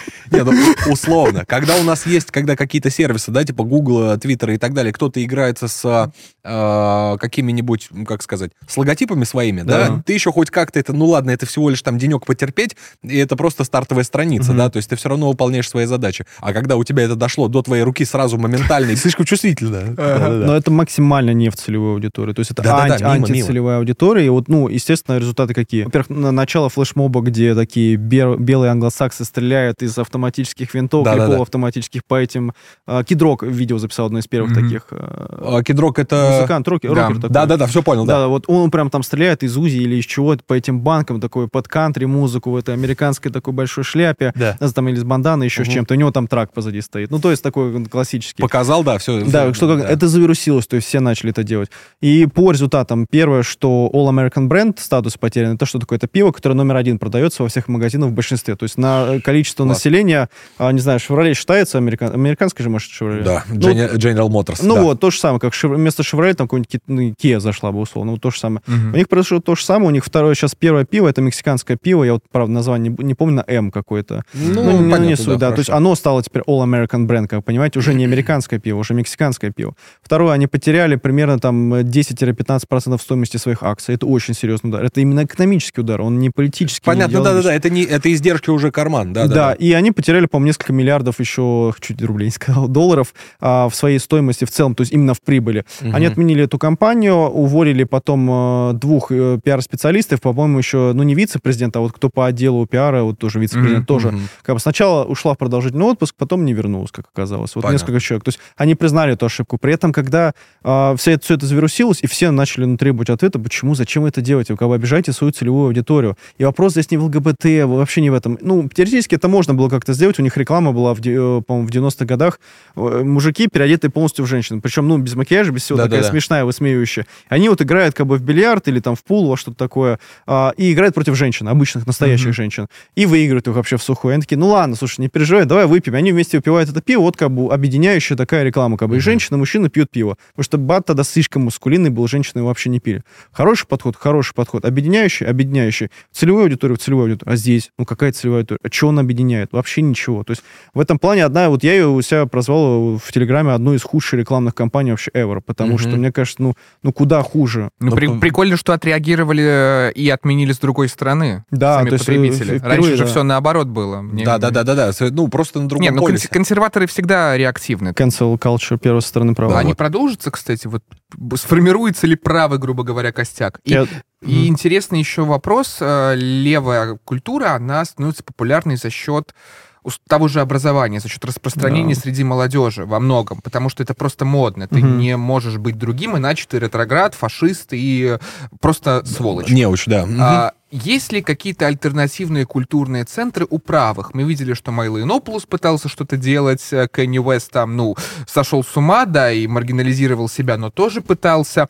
Есть ли вот центр такой другой, альтернативный. Если мы берем те же самые мемы, то мемы про Сигма Мейл или Эндрю Тейта, mm-hmm. это же буквально ответ на всю левую повестку, потому что та же самая деконструкция того, какой должен мужчина, там можно плакать, не можно плакать, вот все эти mm-hmm. аспекты. Э, это же буквально про то, как, ну, современные молодые люди ищут себе какой-то пример, какой-то символ, потому что Тейт, это не прям идеальный пример, очевидно, ну, mm-hmm. он странный местами, ну, действительно странный. Хотя по уголовному делу там тоже есть вопросы, как оно, почему было заведено, но я не изучал, да, сейчас да, скажу, не знаю. Mm-hmm. Вот, но просто это же симптом, это не причина тейт, это буквально для, по-моему, в США большая статистика вот разведенных э, семей, где большинство детей остаются именно с матерями, вот именно мальчики, вот именно по мальчикам. Э, среди афроамериканского населения одно из самых больших, по-моему, чуть ли не в мире. И как раз мне кажется, что это вот такой пример запроса, что, ну, молодежь, особенно молодые парни, там, 18-20 лет, когда у них вопрос там первого выхода на, как бы, на, на рынок, первого, ну, не за продуктами, а вот именно на рабочий. Как да, бы. да. Вот, когда у них первый вопрос... И тоже поправим на рабочий, в смысле искать работу. Да, да, в смысле, А то темно, темнокожее, темнокожее население, выход на рынок опять тоже начнется сейчас, да? Осуждаем. Да, да, да, осуждаем, да, все неправильно, да. Вот, и в этом плане, и то же самое отношение с женщинами, и как выстраивать свою жизнь в целом, потому что, ну, как мне кажется, ну, преемственность, определенная там передача вот этого опыта, там, от мужчины к мужчине, к там, своему сыну, если это не полная семья, она прерывается. Ну, это моя гипотеза, я не уверен, что... Да, у тебя социализация другая. Совершенно, да, Она, она сильно меняется, и плюс, опять же, у нас же реально есть статистика о том, что если неполная семья, то молодой человек рискует больше совершить право, преступление, правонарушение, чем да. если он в полной семье. И это вот пример именно с Тейтом, что есть эти мемы про Сигма Мейл, где там какой-нибудь Арнольд Шварценеггер под фонг бразильский там качается, и там, типа, ты не, не переживай. Есть мемы там а, как-то Reject Modernity, Embrace Masculinity, то же самое. Это прям особый такой сорт. Да, я разбираюсь в сортах, как бы, честно скажу. Да, да. Вот, это же тоже, это же, ну, это культура, которая там с Форча пошла, и она вот как раз становится сейчас популярнее, шире и больше. Там тот же самый Шайла Лабаф, который вот актер, помните, в «Трансформерах» да. играл, он же сейчас пересмотрел себя. Он, он не поп, а вот как это называется, при церкви, помощник э, католической. Э, сан, у него есть сан. По-моему, он, он либо на сан сейчас претендует, либо он уже прям вот в структуре церкви конкретной, ну, католической. Mm-hmm. То есть он находит себя в Боге, тоже об этом говорит. Есть э, актер, который играл э, не «Сорви голову», вот второй «Панишер», э, сериал от Netflix. «Каратель». «Каратель». Вот я забыл, да. как его зовут. Э, то же самое. То есть он ходит там как раз того же Шайа Лабафа снимал, и тоже рассуждает на эту тему. Джо Роган, то же самое, абсолютно, тоже пример такой, он, правда, левый, ну, как, ну, экономически он абсолютно mm-hmm. левый, но вот в культурном плане он правый, он тоже говорит, ну, как это странно, почему Трампа же ненавидит не за то, что он там что-то, то-то сделал, хотя Трамп, ну, мое личное мнение про выборы 2020 года, что украли, соврал, ну, нет пруфов просто, можете mm-hmm. со мной спорить. Вот, но Трамп ненавидит просто за то, что он Трамп, за то, что он другой, за то, что он не вписывается вот этот такой левый истеблишмент, и про то, что он говорит про тех людей, про которых там, условно, левый истеблишмент не, не разговаривает вообще абсолютно. Ну, и вот э, Джо Роган постоянно поднимает вопрос. Поэтому, да, есть как бы и количество э, там подкастов. Вот я забыл, Вэльюнмент какой-то, вот, там э, армянин, который вот американец э, так. ведет его, я забыл, он еще, может, видели точно в предложке, у него миллионные просмотры, он разговаривал с гангстерами реальными, которые вот были mm-hmm. в США, то есть причем, ну, недавнее время там, и с теми, кто, как это, whistleblower, то есть информатор, например, да, uh-huh. служб, и теми, кто реально там вот в Коза Ностре, условно, по США работал, там, различных э, там чикагских группировках, или с теми, кто служил где-то на военных точках. А, он точно в предложке был, особенно год назад он очень популярен был в России России, то есть прям было тоже, но не помню, к сожалению, вот его имени. А, Бэтмен, по-моему, у него фамилия, кстати, как э, у героя American Psycho, угу. то же самое. То, то, то, то есть есть как бы запрос на эту информацию. Окей, Daily Wire, Бен Шапир, Кэнденс Оуэнс, фильм What is a Woman, как бы, что, как бы, что и женщина, то такая женщина. Его перевели на русский на торрентах в первый день, как бы, понимаете? Вот, то есть, Надо да, смотреть, я так не Шикарный Мэтт Уолш, шикарный фильм, где он без вот этой, так, я консерватор, значит, женщина ты это, мужчина это. Он ходил и спрашивал э, к профессору Либерального университета Лиги Плюща, что такое женщина? Я не могу ответить, потому что вот это вы фашист. Короче, все вот так. Все, говоришь. все, хорошо, ты говоришь. Ну, Идем к следующему. Как бы, да, да. То есть вот, вот, вот такие, они есть, эти персонажи присутствуют, более того, они становятся популярнее. Хотя YouTube там э, демонтизирует их, пытается отключить. Mm-hmm. То же самое в Великобритании, вот сейчас скандал э, по поводу обвинения там, в, секс, в сексуальных изнасилованиях, либо в харасменте, точно не помню, Брэндона Рассела, бывший... Mm-hmm. Я его знаю как бывшего парня Кэти Перри. Вот. Да, да. а я его помню по песне Фарри Волс. А, тоже. В одном из фильмов он играл рок. Он часто играет рок-музыкантов. Он, похож. он и сам играет вроде как и пишет песни. Да, У него да, была да. песня про пушистые стены в одном из фильмов. Там еще играл актер Пухляш, господи, как его звали. Который... Джона Хилл, нет? Джона Хилл. Да, Джона, Джона Хилл. Хилл. Поэтому есть эти блогеры, есть на них запрос. И даже по республиканским политикам мы видим, что есть разные запросы. Но вопрос очень верный вот про молодежь, потому что а, молодежь, она какая? Ну, как, как я уже старый, то есть, ну, очевидно, если я говорю молодежь, значит, уже все. Ну, да. всё, сказал, я уже скурился, да- что да и называется. мы. Ну, да, я тоже могу сказать молодежь. Молодежь, конечно, больше воспринимает идеи, социальной справедливости, особенно в США, где вот э, разница между самым богатым и самым бедным достаточно видна. Особенно, где вы не во всех штатах можете выбрать себе школу, в которую вы пойдете, вы по месту жительства пойдете в школу. И, извините меня, если вы там белый в Комптоне, это одна история. А если вы, например, Беверли-Хиллз, и вам, ну, почему-то вы там рядом живете в метре, который относится к хорошим школам, не можете это выбрать. Как раз республиканцы тоже по этой теме выступают. Пусть все выбирают сами школы, как они хотят У выбирать. меня вот есть примеры с- среди моих э, бывших однокурсников, которые уехали на PhD, и Мгм. вроде смотришь э, на него за соседней партой Мгм. в аудитории. Очень ироничный чувак, который умеет Да. там воспринимать то все, Мгм. приезжает туда весь набор штампов просто сразу же. А это, это Я не знаю, вынужденная это мера? работает. Нет, подожди, Нет, это это- вынужденная мера? Или это действительно ты считаешь, что это может Я быть не искренне? знаю, Ну, это он, он работает. поверил в это, потому что одна история, когда вы приходите в университет, я тоже, ну, вот созвонился с одним университетом, и прям, типа, ну, там, да, вы нам интересны, давайте обсудим. Мне первое говорят, но мы принимаем разные мнения, у нас очень большой спектр мнений. Я такой, а зачем вы мне, типа, это говорите? Ну, вот вы должны понимать, что у нас будет то, что может вам что-то не понравится, или вот у нас может, там, ну, не повестка, он сказал как-то, не адженда. А то, что, а то, что может им не понравится? Ну, вот я, я, тоже? я не Ну, и- спрашиваю, и- я, да, я да, думаю, да. типа, а вот если я усатый приеду, и мне скажет там кто-нибудь, типа, сбрил усы, я должен сбривать усы? Ну, я утрирую, конечно, я Да я понимаю. понимаю, Там да-да-да. же есть э, бюрократические diversity всякие комитеты и прочее. Ну, квот пока еще, слава богу, нету, но Мгм. да, есть эти комитеты, и при компаниях тоже бывает, в крупных компаниях, что комитет, который занимается вот разнообразием, он буквально отвечает за то, чтобы ну, наверное, даже квоты в какой-то степени. То есть, если представительство, пропорция должна быть, формально это не квоты юридические. Но если мы говорим о том, что у вас должно быть разнообразие, которое отвечает за то, чтобы у вас было такое-то количество женщин, такое-то количество, не знаю, афроамериканцев, ну, теоретически, ну, я, я не знаю, могу Ну, хорошо, но ладно, да. предположу, что, ну, как бы, ну, это выглядит как квота. Мгм. Ну вот, если оно как бы пахнет как квота, говорит как квота, значит, наверное, это Наверное, квота, да. Вот, да, поэтому, да, это есть, и более того, ну, мы же помним, те же самые левые, они когда поняли, ну, как бы у них сейчас какая, как бы, повестка, они поняли, что рабочий класс при капитализме больше выигрывает, чем проигрывает, Мгм. то они заменили рабочий класс на различные этнические группы, социальные группы и группы биологические, буквально, женщины, мужчины и прочее. Мгм. И риторика, она как раз строилась через высшее образование. Там вторая франкфуртская школа, которая там переехала частично в США и начала как раз вот буквально такую индокринацию левых идей. И помимо там дневников, где он там Татьяне в любви при- признавался, у него есть очень хорошая такая методология по набору, как, э, как, как вот объяснять свою идею. И они заменили просто рабочий класс, вот заменили этим. Просто на- наложились постструктуралисты, и там то же самое Фуко, Мгм. вот именно в деконструкции, потому что, то есть ты буквально берешь так вот эти группы, и вы не можете общаться, как вы сегодня абсолютно верно объяснили, чуть-чуть совсем продолжу, Э, и, и вот эти две группы не могут между друг с другом общаться. Но она большинство представляет аморфное такое. Аморфное почему? Потому что, ну, как, э, кто такой среднестатистический россиянин? Да непонятно, совершенно Он не разные. артикулирован. Да, они первое, что сделали. То есть разделили, ну, как бы использовали Разделили, язык, да. второе разделили группы, а третье через университеты начали объяснять. Я помню, я читал как раз, я даже купил, не спиратил книгу Десантиса, где он уже в Йеле учился. Мгм. Он скажет, я такой христианин, я патриот, я приезжаю в Йеле, потому что Harvard Law School, по-моему, закончил, э, юридический Гарварда, и перед тем, как служил в армии. И он говорит, я прихожу, и там люди соревнуются в том, кто больше не любит Америку. И я думаю, типа, ч- какой смысл, зачем, почему, что здесь такого? И ну, он прям очень хорошо описывает, как Мгм. это все, все соревнуются в этом. Важно показать, сколько угнетаемых групп, сколько проблем. Но одна история сильная. Угнетаемые группы в США были, ну, буквально, юридически. Ну, хорошо, да-да-да, это да. э, стыдно, ну, как бы глупо отрицать, точнее. Но просто вот у вас, есть- вот если здесь Тим Скотт, то есть еще Ларри Элдер, тоже афроамериканский кандидат. Он, к сожалению, ну, не смог в дебатах участвовать, не набрал все эти э, квалификации, которые необходимы были. И вот он э, приходи- приходит как раз на подкаст, он пришел на, по-моему, The Breakfast Club, где 2020 год, а, Байден сидит и говорит э, следующую фразу. Если вы черный, э, и вы голосуете за Трампа, вы не черный.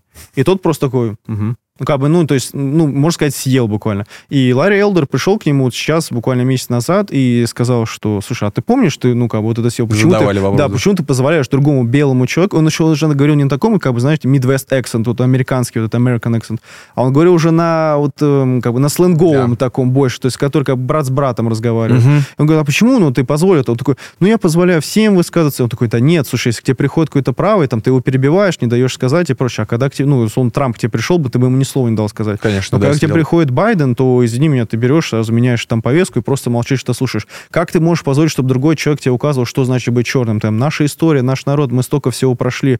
Как бы у нас такие исторические там перипетии, мы столько всего выдержали на себе. И вот сейчас как бы у нас есть консенсус, я тебе как афроамериканец, афроамериканцу заявляю. И ты мне, брат, хочешь сказать, типа, что я должен сидеть того же Байдена так слушать, чтобы он объяснял, кто есть кто. Вот. И в этом плане, ну, интересно, как повестка, конечно, меняется, но, опять же, университеты. Это все идет через университет. У меня есть а, хороший друг, он э, сам из Мичигана, Так. из Миннесоты, из Миннесоты, он его называет самым либеральным штатом, вот помимо Калифорнии и помимо города Чикаго. Миннесота, это же у нас... Да, Простите, да, вот она, да, да, да. Он еще говорит, что там так холодно, что э, холоднее, чем в ГУЛАГе. Я такой, ну, не знаю. Можете не посмотреть, как это в сериале «Как я встретил вашу маму» Маршал Эриксон из Миннесоты. Понял. Еще, кстати, я не помню, лучше звоните Солу, он не в Миннесоте прятался? Ой, э, Ну, где-то где холодно. да, да, похоже, похоже. Вот. Э, я не могу сейчас Может, в вспомнить. Вайоминге? Я прям вот совсем недавно Да. это пересматривал. Точно, э, в одном из этих штатов. Возвращаясь к теме вот высшего образования, он сейчас в Мексике живет, и, ну, периодически Мексика и Техас, так, на, на- Мгм. на- на два штата, на две страны. И вот он мне тоже говорит, ну, как бы, ты же понимаешь, что когда ты в университет поступишь, что, ну, если я все-таки подумаю над этим, потому что, ну, говорю, интересно за такой вызов в новой стране что-то попробовать. Это больше такая мужская мотивация, чем вот сугубо образование. Он сказал, ты же понимаешь, что ты, ну, не можешь свободно, как бы, изъясняться в университете, это другая среда. И вот мои знакомые, которые преподают в американских университетах, они говорят, да, действительно, есть эти ограничения. Это не государственные Мгм. ограничения, это не государство лезет, не государство вы там вводит цензуру. Это именно сами коллективы вот пытаются по этой повестке так работать. И у меня вот есть, ну, тоже мой одноклассник, он а, в Канаде учился, правда, в медицинской сфере, и вот он тоже рассказал, что да, вот в профессорских кабинетах часто с этим встречаешься. Или, например, если ты берешь себе, вот как у тебя либерал направление, и там, например, по искусству что-то взял, ну, чтобы не брать высший матан, ты берешь все искусство, чтобы Ну, да-да-да, обязательно, научиться. То вот у него был прям реально кейс, где там они изучали какое-то постфеминистическое творчество, и оно вот связано...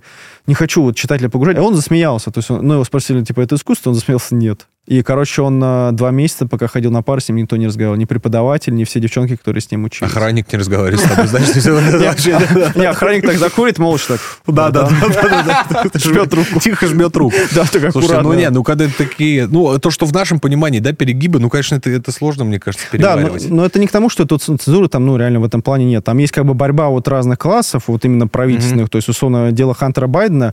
Вот не знаю, честно скажу, юридически, мне кажется, что, ну, республиканцы чуть его преувеличивают. Но я вот хочу дождаться прямо расследования, посмотреть, потому что для меня вот так, у меня нет сейчас доказательств юридических того, что вот семья Байденов коррупционеры, но выглядит это как схематоз. То есть вот если бы я, например, пытался, ну, там пришел бы какой-нибудь политик и говорит, слушай, давай мы подумаем, как получать деньги из разных стран, но так, чтобы не было прямой паликом. Я говорю, кто у тебя есть доверенные лица? Родственники. Ну, это Мгм, самое да. просто прямое. Это Ну, конечно, универсальная да, да, модель. да.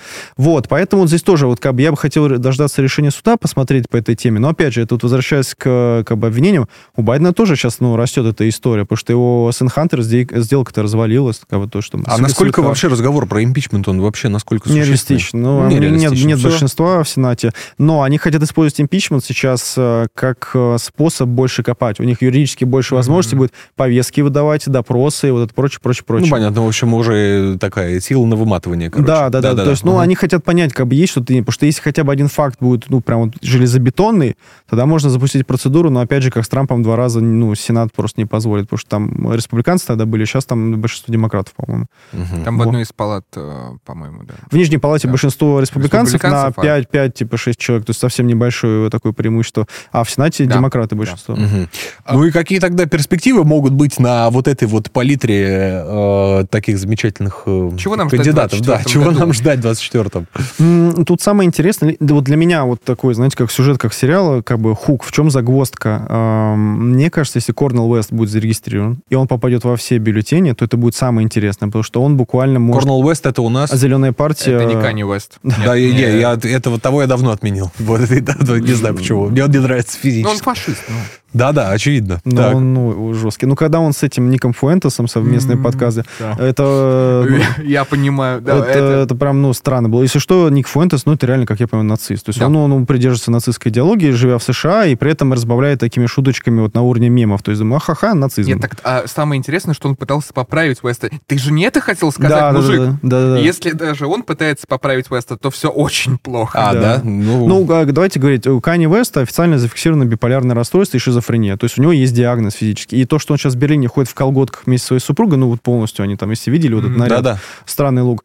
Ну, к сожалению, вот у него, он, он- у него есть проблемы со здоровьем и психологически. Я, я бы только пожелал ему здоровья, но вот политически ему не надо выступать. И Илону Маску, возможно, тоже, потому что Илон Маск э, человек, который считает, что можно прочитать в Википедии, а потом мирные планы разрешения военного конфликта предложить. А, ну все понятно, А, К да, да, сожалению, да. у него есть такой аспект. Президента он не сможет же избираться, он родился в Южной Африке. Да, да, да, США. да. То есть у него, если он родился в Африке, то тогда, возможно, нет. По-моему, для президента сколько там возраст? Э, 35 лет, по-моему, или 34 года. А по уголовкам ничего нет, никаких требований. И, по-моему, реально родиться на территории Ну, Соединенных это Штатов. главное, кажется. Мгм. Да, если, если не путаю, опять Понятно, же. три принципа. Хорошо. Вот, поэтому клю- ключевое, но опять же, пока у нас сценарий это Дональд Трамп против Джозефа Байдена, и вот, ну, недавние опросы Трампу целый 1% дает. Но это погрешность. То есть мы не можем как бы предполагать. Мне бы, честно, хотелось видеть Вивека и либо Десантиса. Десантис как такого умеренного консерватора, который Мгм. подстраивается под избирателя.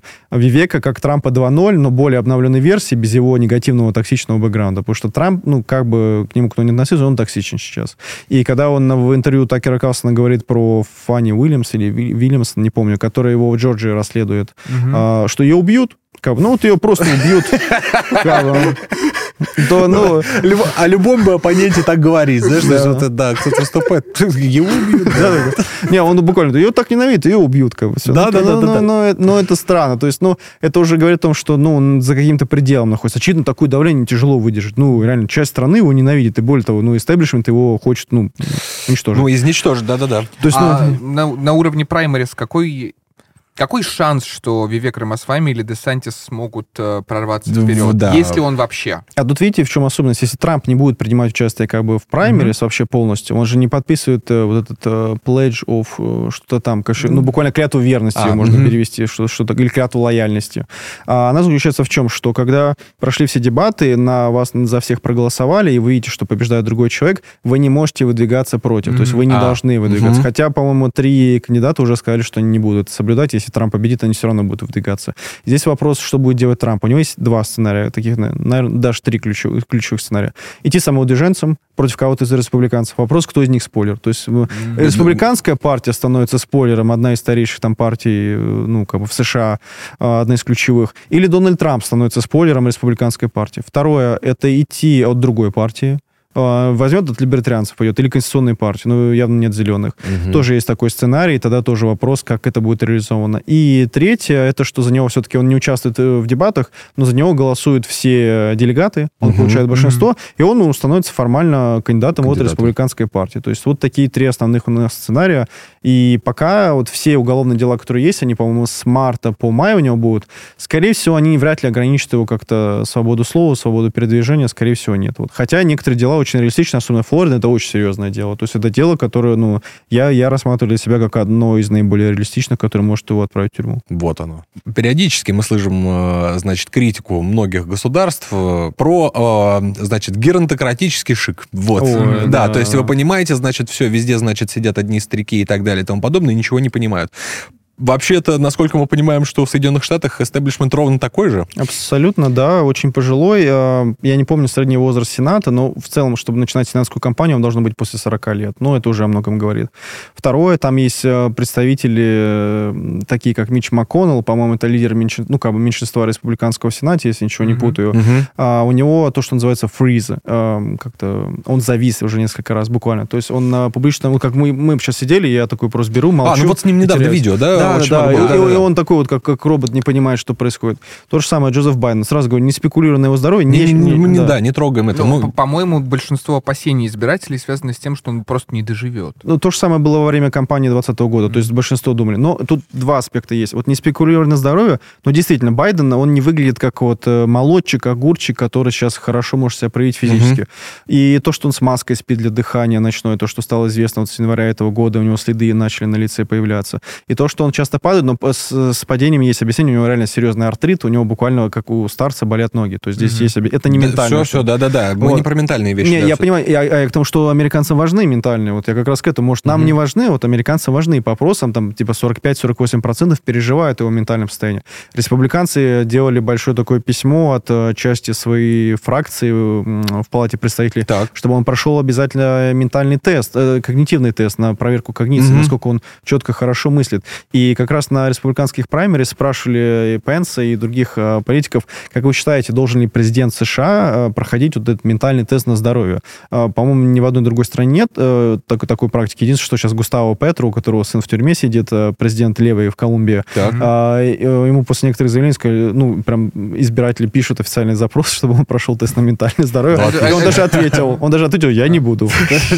Э, Две иллюзии. Первая — это дебаты Зеленского и Порошенко, где Так. там была- был вопрос про анализы. Ты наркоман, нет, ты алкоголик. Вот это вот все. А второе — это это чисто вот королевский двор средневековый, где все, что касалось э, дела короля, его спальня, его там ритуалы, были всегда обязательно публичными, потому что король существует в двух телах. Как физическое лицо и как и как лицо... фигура. Да, Мгм. а Хантингтон, кстати, писал, что США, по сути, тюдоровская монархия все еще. Пенс, если что, ответил на это, что ну, как бы так отшутился, что лучше бы в Вашингтоне все этот тест проходили в обязательном А, ну порядке, да, да, да, и я посмотрели. Я вообще считаю, что многих людей стоит протестировать. Да-да-да.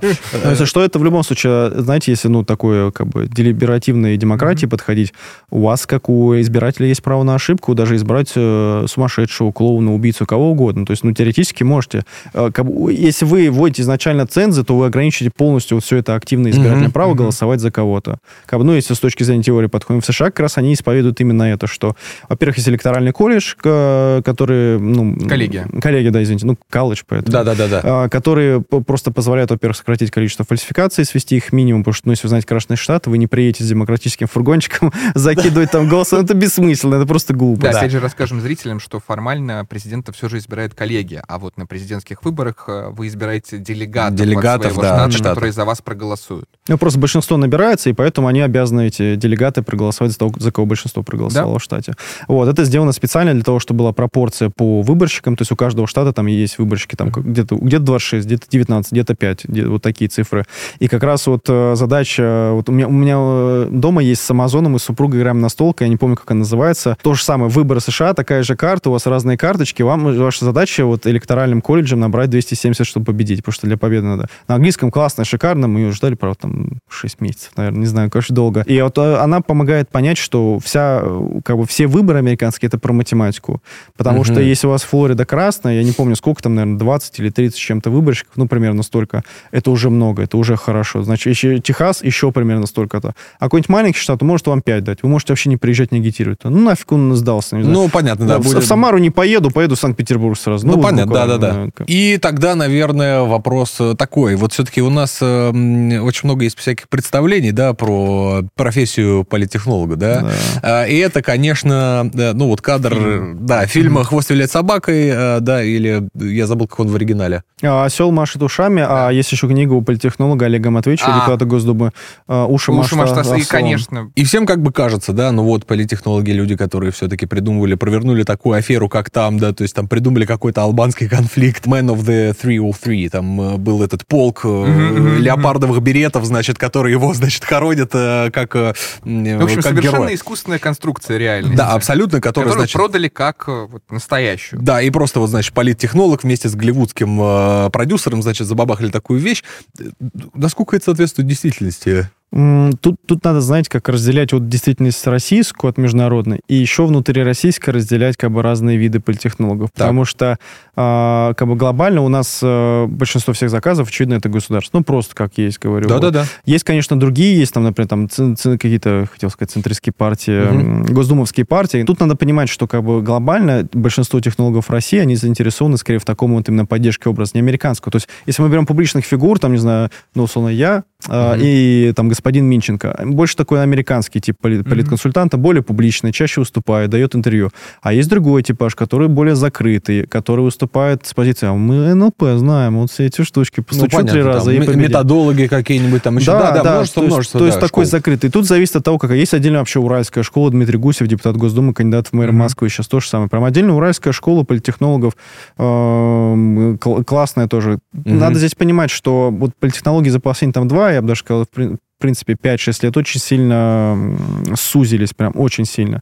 И, конечно же, если отвечаю на ваш вопрос, то тут зависит от того, кого конкретно спросим. Если это полевик в регионе, который работает только на полевых компаниях, то, ну, у него... Это вряд... именно, ну, собрать, э, собрать подписи. А, собрать подписи, обойти Опрос всех провести. избирателей. Да-да-да. Ну, Ага. опрос обычно... Ну, это да, это, да. да, да, Да-да-да. Вот, э, там пикеты поставить какие-то. Ну, сейчас очень с 20 года с пандемией тяжело, все это там ограничено законодательно. Ну, короче, те- Добро, ага. те- тем, где рука руку жмет, в общем, вот в в таких аспектах, где с избирателем разговариваешь, Мгм. там встреча кандидатов, например, то это одна история. Если мы говорим про политконсультантов, э, и здесь надо разделить, есть политтехнологи и политконсультанты. Кто-то это объединяет в одно слово, кто-то в разные. То есть э, в зависимости от того, как вы это видите. Политконсультант — это больше человек с экспертизой, который приходит в штаб, Мгм. объясняет, как правильно делать, вот, и ведет всю эту кампанию.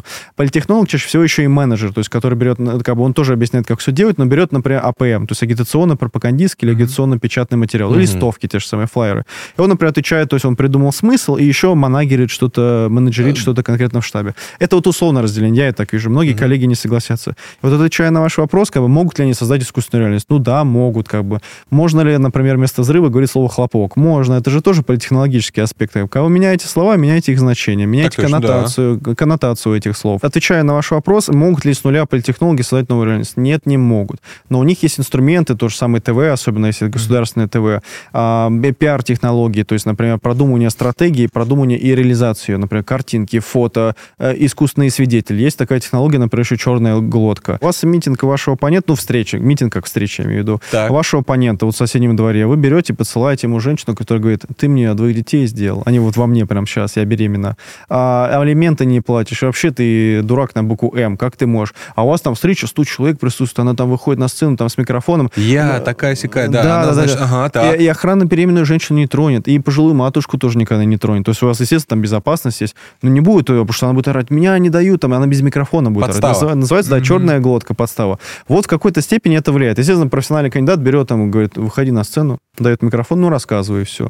А он там рассказывает, рассказывает, и он и прям может спокойно ответить, уже перебивая, либо, наоборот, не, да- не давая толком сказать, вывел на сцену, она чуть-чуть сказала, он уже сразу перебивку сделал, сразу объяснил, что нет, все неправда, вот такая-такая фактура. Вот моя жена, тогда, когда ты говоришь, какие-то числа были, типа, меня вообще не было там в Ну, городе. понятно. Там, да и у меня и рубашки такой не было. Да, да, да, да.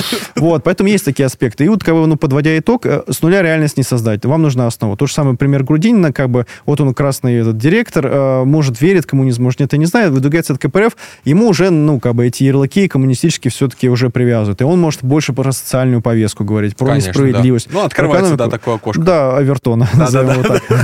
Вот. И в этом плане уже вы как бы дальше его качаете, расширяете образ. Но если изначально у вас вот материал вашего кандидата, он пустой, то есть у него нет того, что можете как бы вот вырастить в этого коммуниста, в этого либертарианца, там, националиста, кого угодно, вы не сможете это использовать. Вы не сможете, потому что не будет биться у избирателя. Мгм. Если, условно, Кудрин, вот, интеллигент в очках высокий, если вы его, там, не знаю, отправите в Южное Бутово, условно, избираться, или в Гальяново на север, как бы, ну, просто муниципальным депутатом, и скажете, иди на по квартирку в этом всем, но не будет он считываться, не потому что там жители какие-то не такие, потому что это будет странно. Во-первых, он известен, то есть мы берем его вот из из, то есть готового Да, Кудрина, да, да. не просто там человек с похожей фамилией.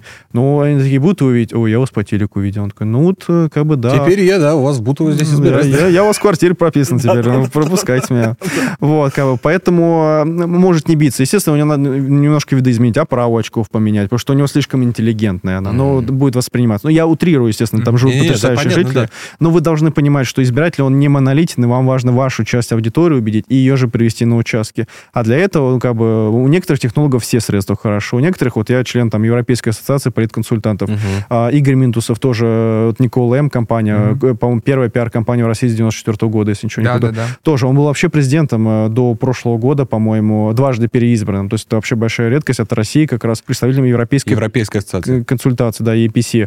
И у нас, например, полит, э, ко- политкодекс, у нас есть кодекс этический. То есть мы, а, наше действие не должно либо мешать демократии, либо не должно нарушать какие-то личные границы. То есть вот, вот такой самый простой вопрос, я его часто на семинарах э, студентам задаю, задам вам. Мгм. Вот смотрите, э, вы в округе, и Так. у вас э, битва один на один с вашим кандидатом. Вы сейчас проигрываете на 4-5% рейтингов, до выборов у вас примерно неделя осталась. 4-5% уступаете. И, скорее всего, ну, не, не верите сильно, что победите. Но 4-5% не такая, такой большой отрыв.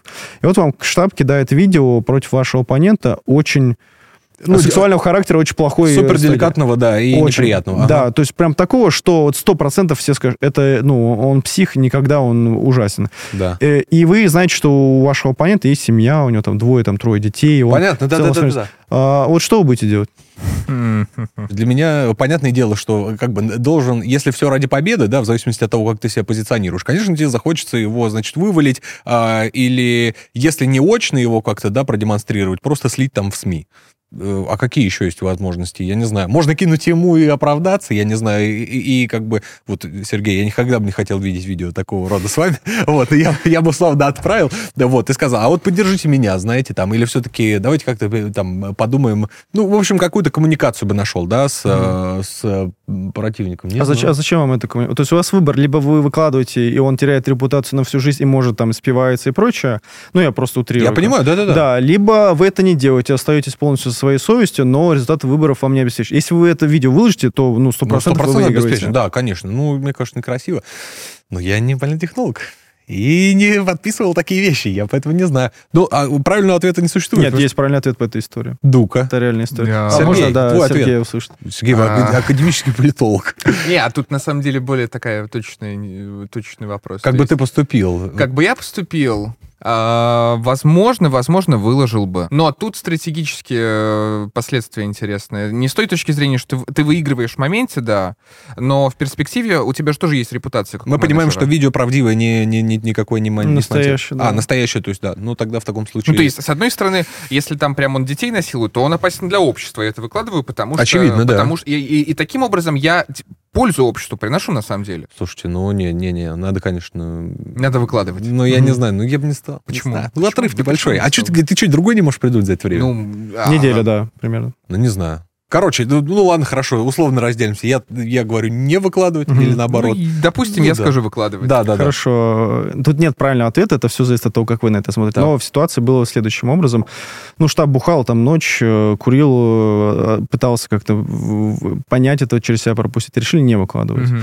Вот, и выиграли. Ну вот просто. А. Ну, судя по всему, были, были другие факторы, которые вот на дистанции не, вот этой недели все-таки догнали это и получили понимаю. эффект. Ну, как Но... бы да, вот, вот Просто и... потеряли бы они что-то, если бы они э, Но они, э... Я думаю, потеряли бы. Тут, э, ну, потерял бы другой как бы кандидат, и штабистам было бы, скорее всего, тяжело с этим жить, потому что я знаю вот истории, когда делали атакующие АПМ, ну, вот разные, то есть mm-hmm. агитацию какую-то, и человек, э, другой кандидат мог, если это возрастет, даже 40 плюс Я представляю, да-да-да. Он сел, сердце схватил, не знаю конкретно, что случилось, и в больницу оказался. Вот, понимаете? тоже, это тоже ответственность, да, да. потому что это атакующее. Но здесь есть универсальное какое-то... А вот можно спросить, да. есть ли какое-то название? Я просто знаю одну историю, я mm. ее знаю через э, одно-два рукопожатия, условно. Mm. Где-то это было, значит, представим, э, существует большой город в России, в котором, значит, есть город поменьше, ну, какой-то mm. там полугород-спутник, да, mm-hmm. в котором э, проходят э, выборы, э, и надо, э, значит, продвинуть, у людей стоит задача продвинуть человека, который Э, у которого есть завод по производству дверей. Uh-huh. А вот. Э, эти люди, соответственно, просят у пенсионеров, кому там нужно, давайте мы вам поставим двери. Uh-huh. Людям ставят двери, и другие люди работают над другим кандидатом, который должен этого мужчину перебороть, uh-huh. потому что он новенький совершенно в этом регионе. И вдруг приходит в голову затея раскрасить э, светящейся ночью краской эти двери, да, вот, э, и об этом пустить слушок между бабушками у подъездов, что на самом деле эти э, двери сделаны из металла, которые вывозили из Чернобыля, mm-hmm. соответственно, они светятся ночью и так далее. Это очень хорошо расходится. Э, самая важная большая э, электоральная, вот это вот электоральный сектор, это, соответственно, пенсионеры. Ну и все. И как бы этот тот человек был повержен и разгромлен. Черная политтехнология, такое действительно использует. Есть такой подход. Да? Но здесь еще вопрос, видите, что рынка, то есть э, стоял заказчик какой-то, которому важно было, чтобы ну, вот этот лоббизм по дверям условно прошел, mm-hmm. с одной стороны, а другому, да. наоборот, он мог использовать это, как бы, эту киллер-фичу против него. Mm-hmm. Как бы, ну, глобально, наверное, неправильно. Почему? Потому что страдает имущество, то есть обычных избирателей их раскрасили. В этом плане как Они, бы... Это... А, это краска прозрачная. Это, это прозрачная а, краска, ну, краска светонакопительная, да, да светонакопительная просто, да-да-да. То есть ее не раскрашивали там в, в неоново-зеленый, это, конечно, да. Я, я понимаю, да. Но здесь, да. ну, как бы, здесь э, нет единого какого-то мнения, зависит от того, как бы, по кайфу вам или не по кайфу. Ну, понятно, да-да-да. Вот, ну, что стоит на кону. Это, знаете, как условно, вот э, представим, э, какая-нибудь страна, вот вроде нашей, то есть понятно, что один лидер есть, он, скорее всего, побеждает на выборах, но вот вы фанат другого человека какого-нибудь, или вы фанат вообще кандидата аутсайдера, и вдруг у него появляется шанс участвовать на этих выборах, и вам предлагают сделать что-то такое ужасное плохое, но 100% побеждает, и вы знаете, что сделая плохой поступок, у вас полностью поменяется история страны, дальнейший вектор, и он уйдет в лучшее. Вау. Тоже вот как бы вопрос, пойдете ли вы на это моральное преступление? Я- что вы- даже не моральное, а вот и добавлю как фактическое преступление. Фактически, да-да-да. Я, я как макиавелист бы пошел, потому что вирту превозмогает фортуну. А, вопрос, ну тогда вопрос того, что, что для вас есть, ну как бы моральность, почему вы ставите, что ваш выбор, даже если вы сделаете что-то плохое ради чего-то хорошего, почему это хорошее, точно хорошее. Ну, видимо, моральность меряется моими представлениями о национальных интересах. Да, то Ну, есть всё, буквально. да. То есть, да, не, интересно, интересно. Вот. Ну что ж, Э, В следующий раз мы обязательно встретимся по поводу именно вот таких вот уже каких-то более наземных, да. да, вну- внутренних э, каких-то процессов, да, а вот сегодня у нас получилась вот такая панорама, которая первая настолка. первая подкасте. настолка в нашем подкасте, да, все-таки,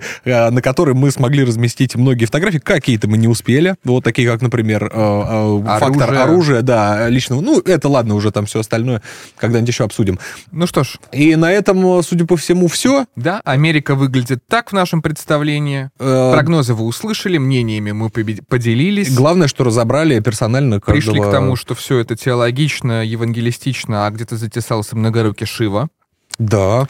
И Рама с вами. Да. был, да, да. Надеюсь, вам понравился наш эксперимент. Э, Такое будет чаще. И будем видеться, наверное, так раз или два в месяц. Вот, будем... В таком формате втроем. А сегодня у нас был Павел Дубравский, политконсультант. Ну, можно и так, и так. Я больше политконсультант, руководитель Дубравский консалтинг и автор телеграм-канала Campaign Insider. На который обязательно нужно подписаться, потому ну, вы сами могли понять, что действительно интересные вещи можно там прочитать. Да, и подписывайтесь на нас, в том числе ставьте реакции. Если вам это понравилось, пишите, что вы думаете про Бадрайт или, не знаю, э, Индию. Если вдруг вы считаете, что вы лучше разбираетесь в американской политике, то обязательно тоже об этом напишите в комментарии. Мы все прочитаем. А, Подписывайтесь на наш канал, подписывайтесь на а, Павла. Соответственно, у нас все ссылки будут в описании. И до встречи на следующей неделе. Ведь если не мы найдем какое-то событие, то оно обязательно найдет нас. С вами были Сергей Изотов. Иван Орлов-Смородин и Павел Дубравский.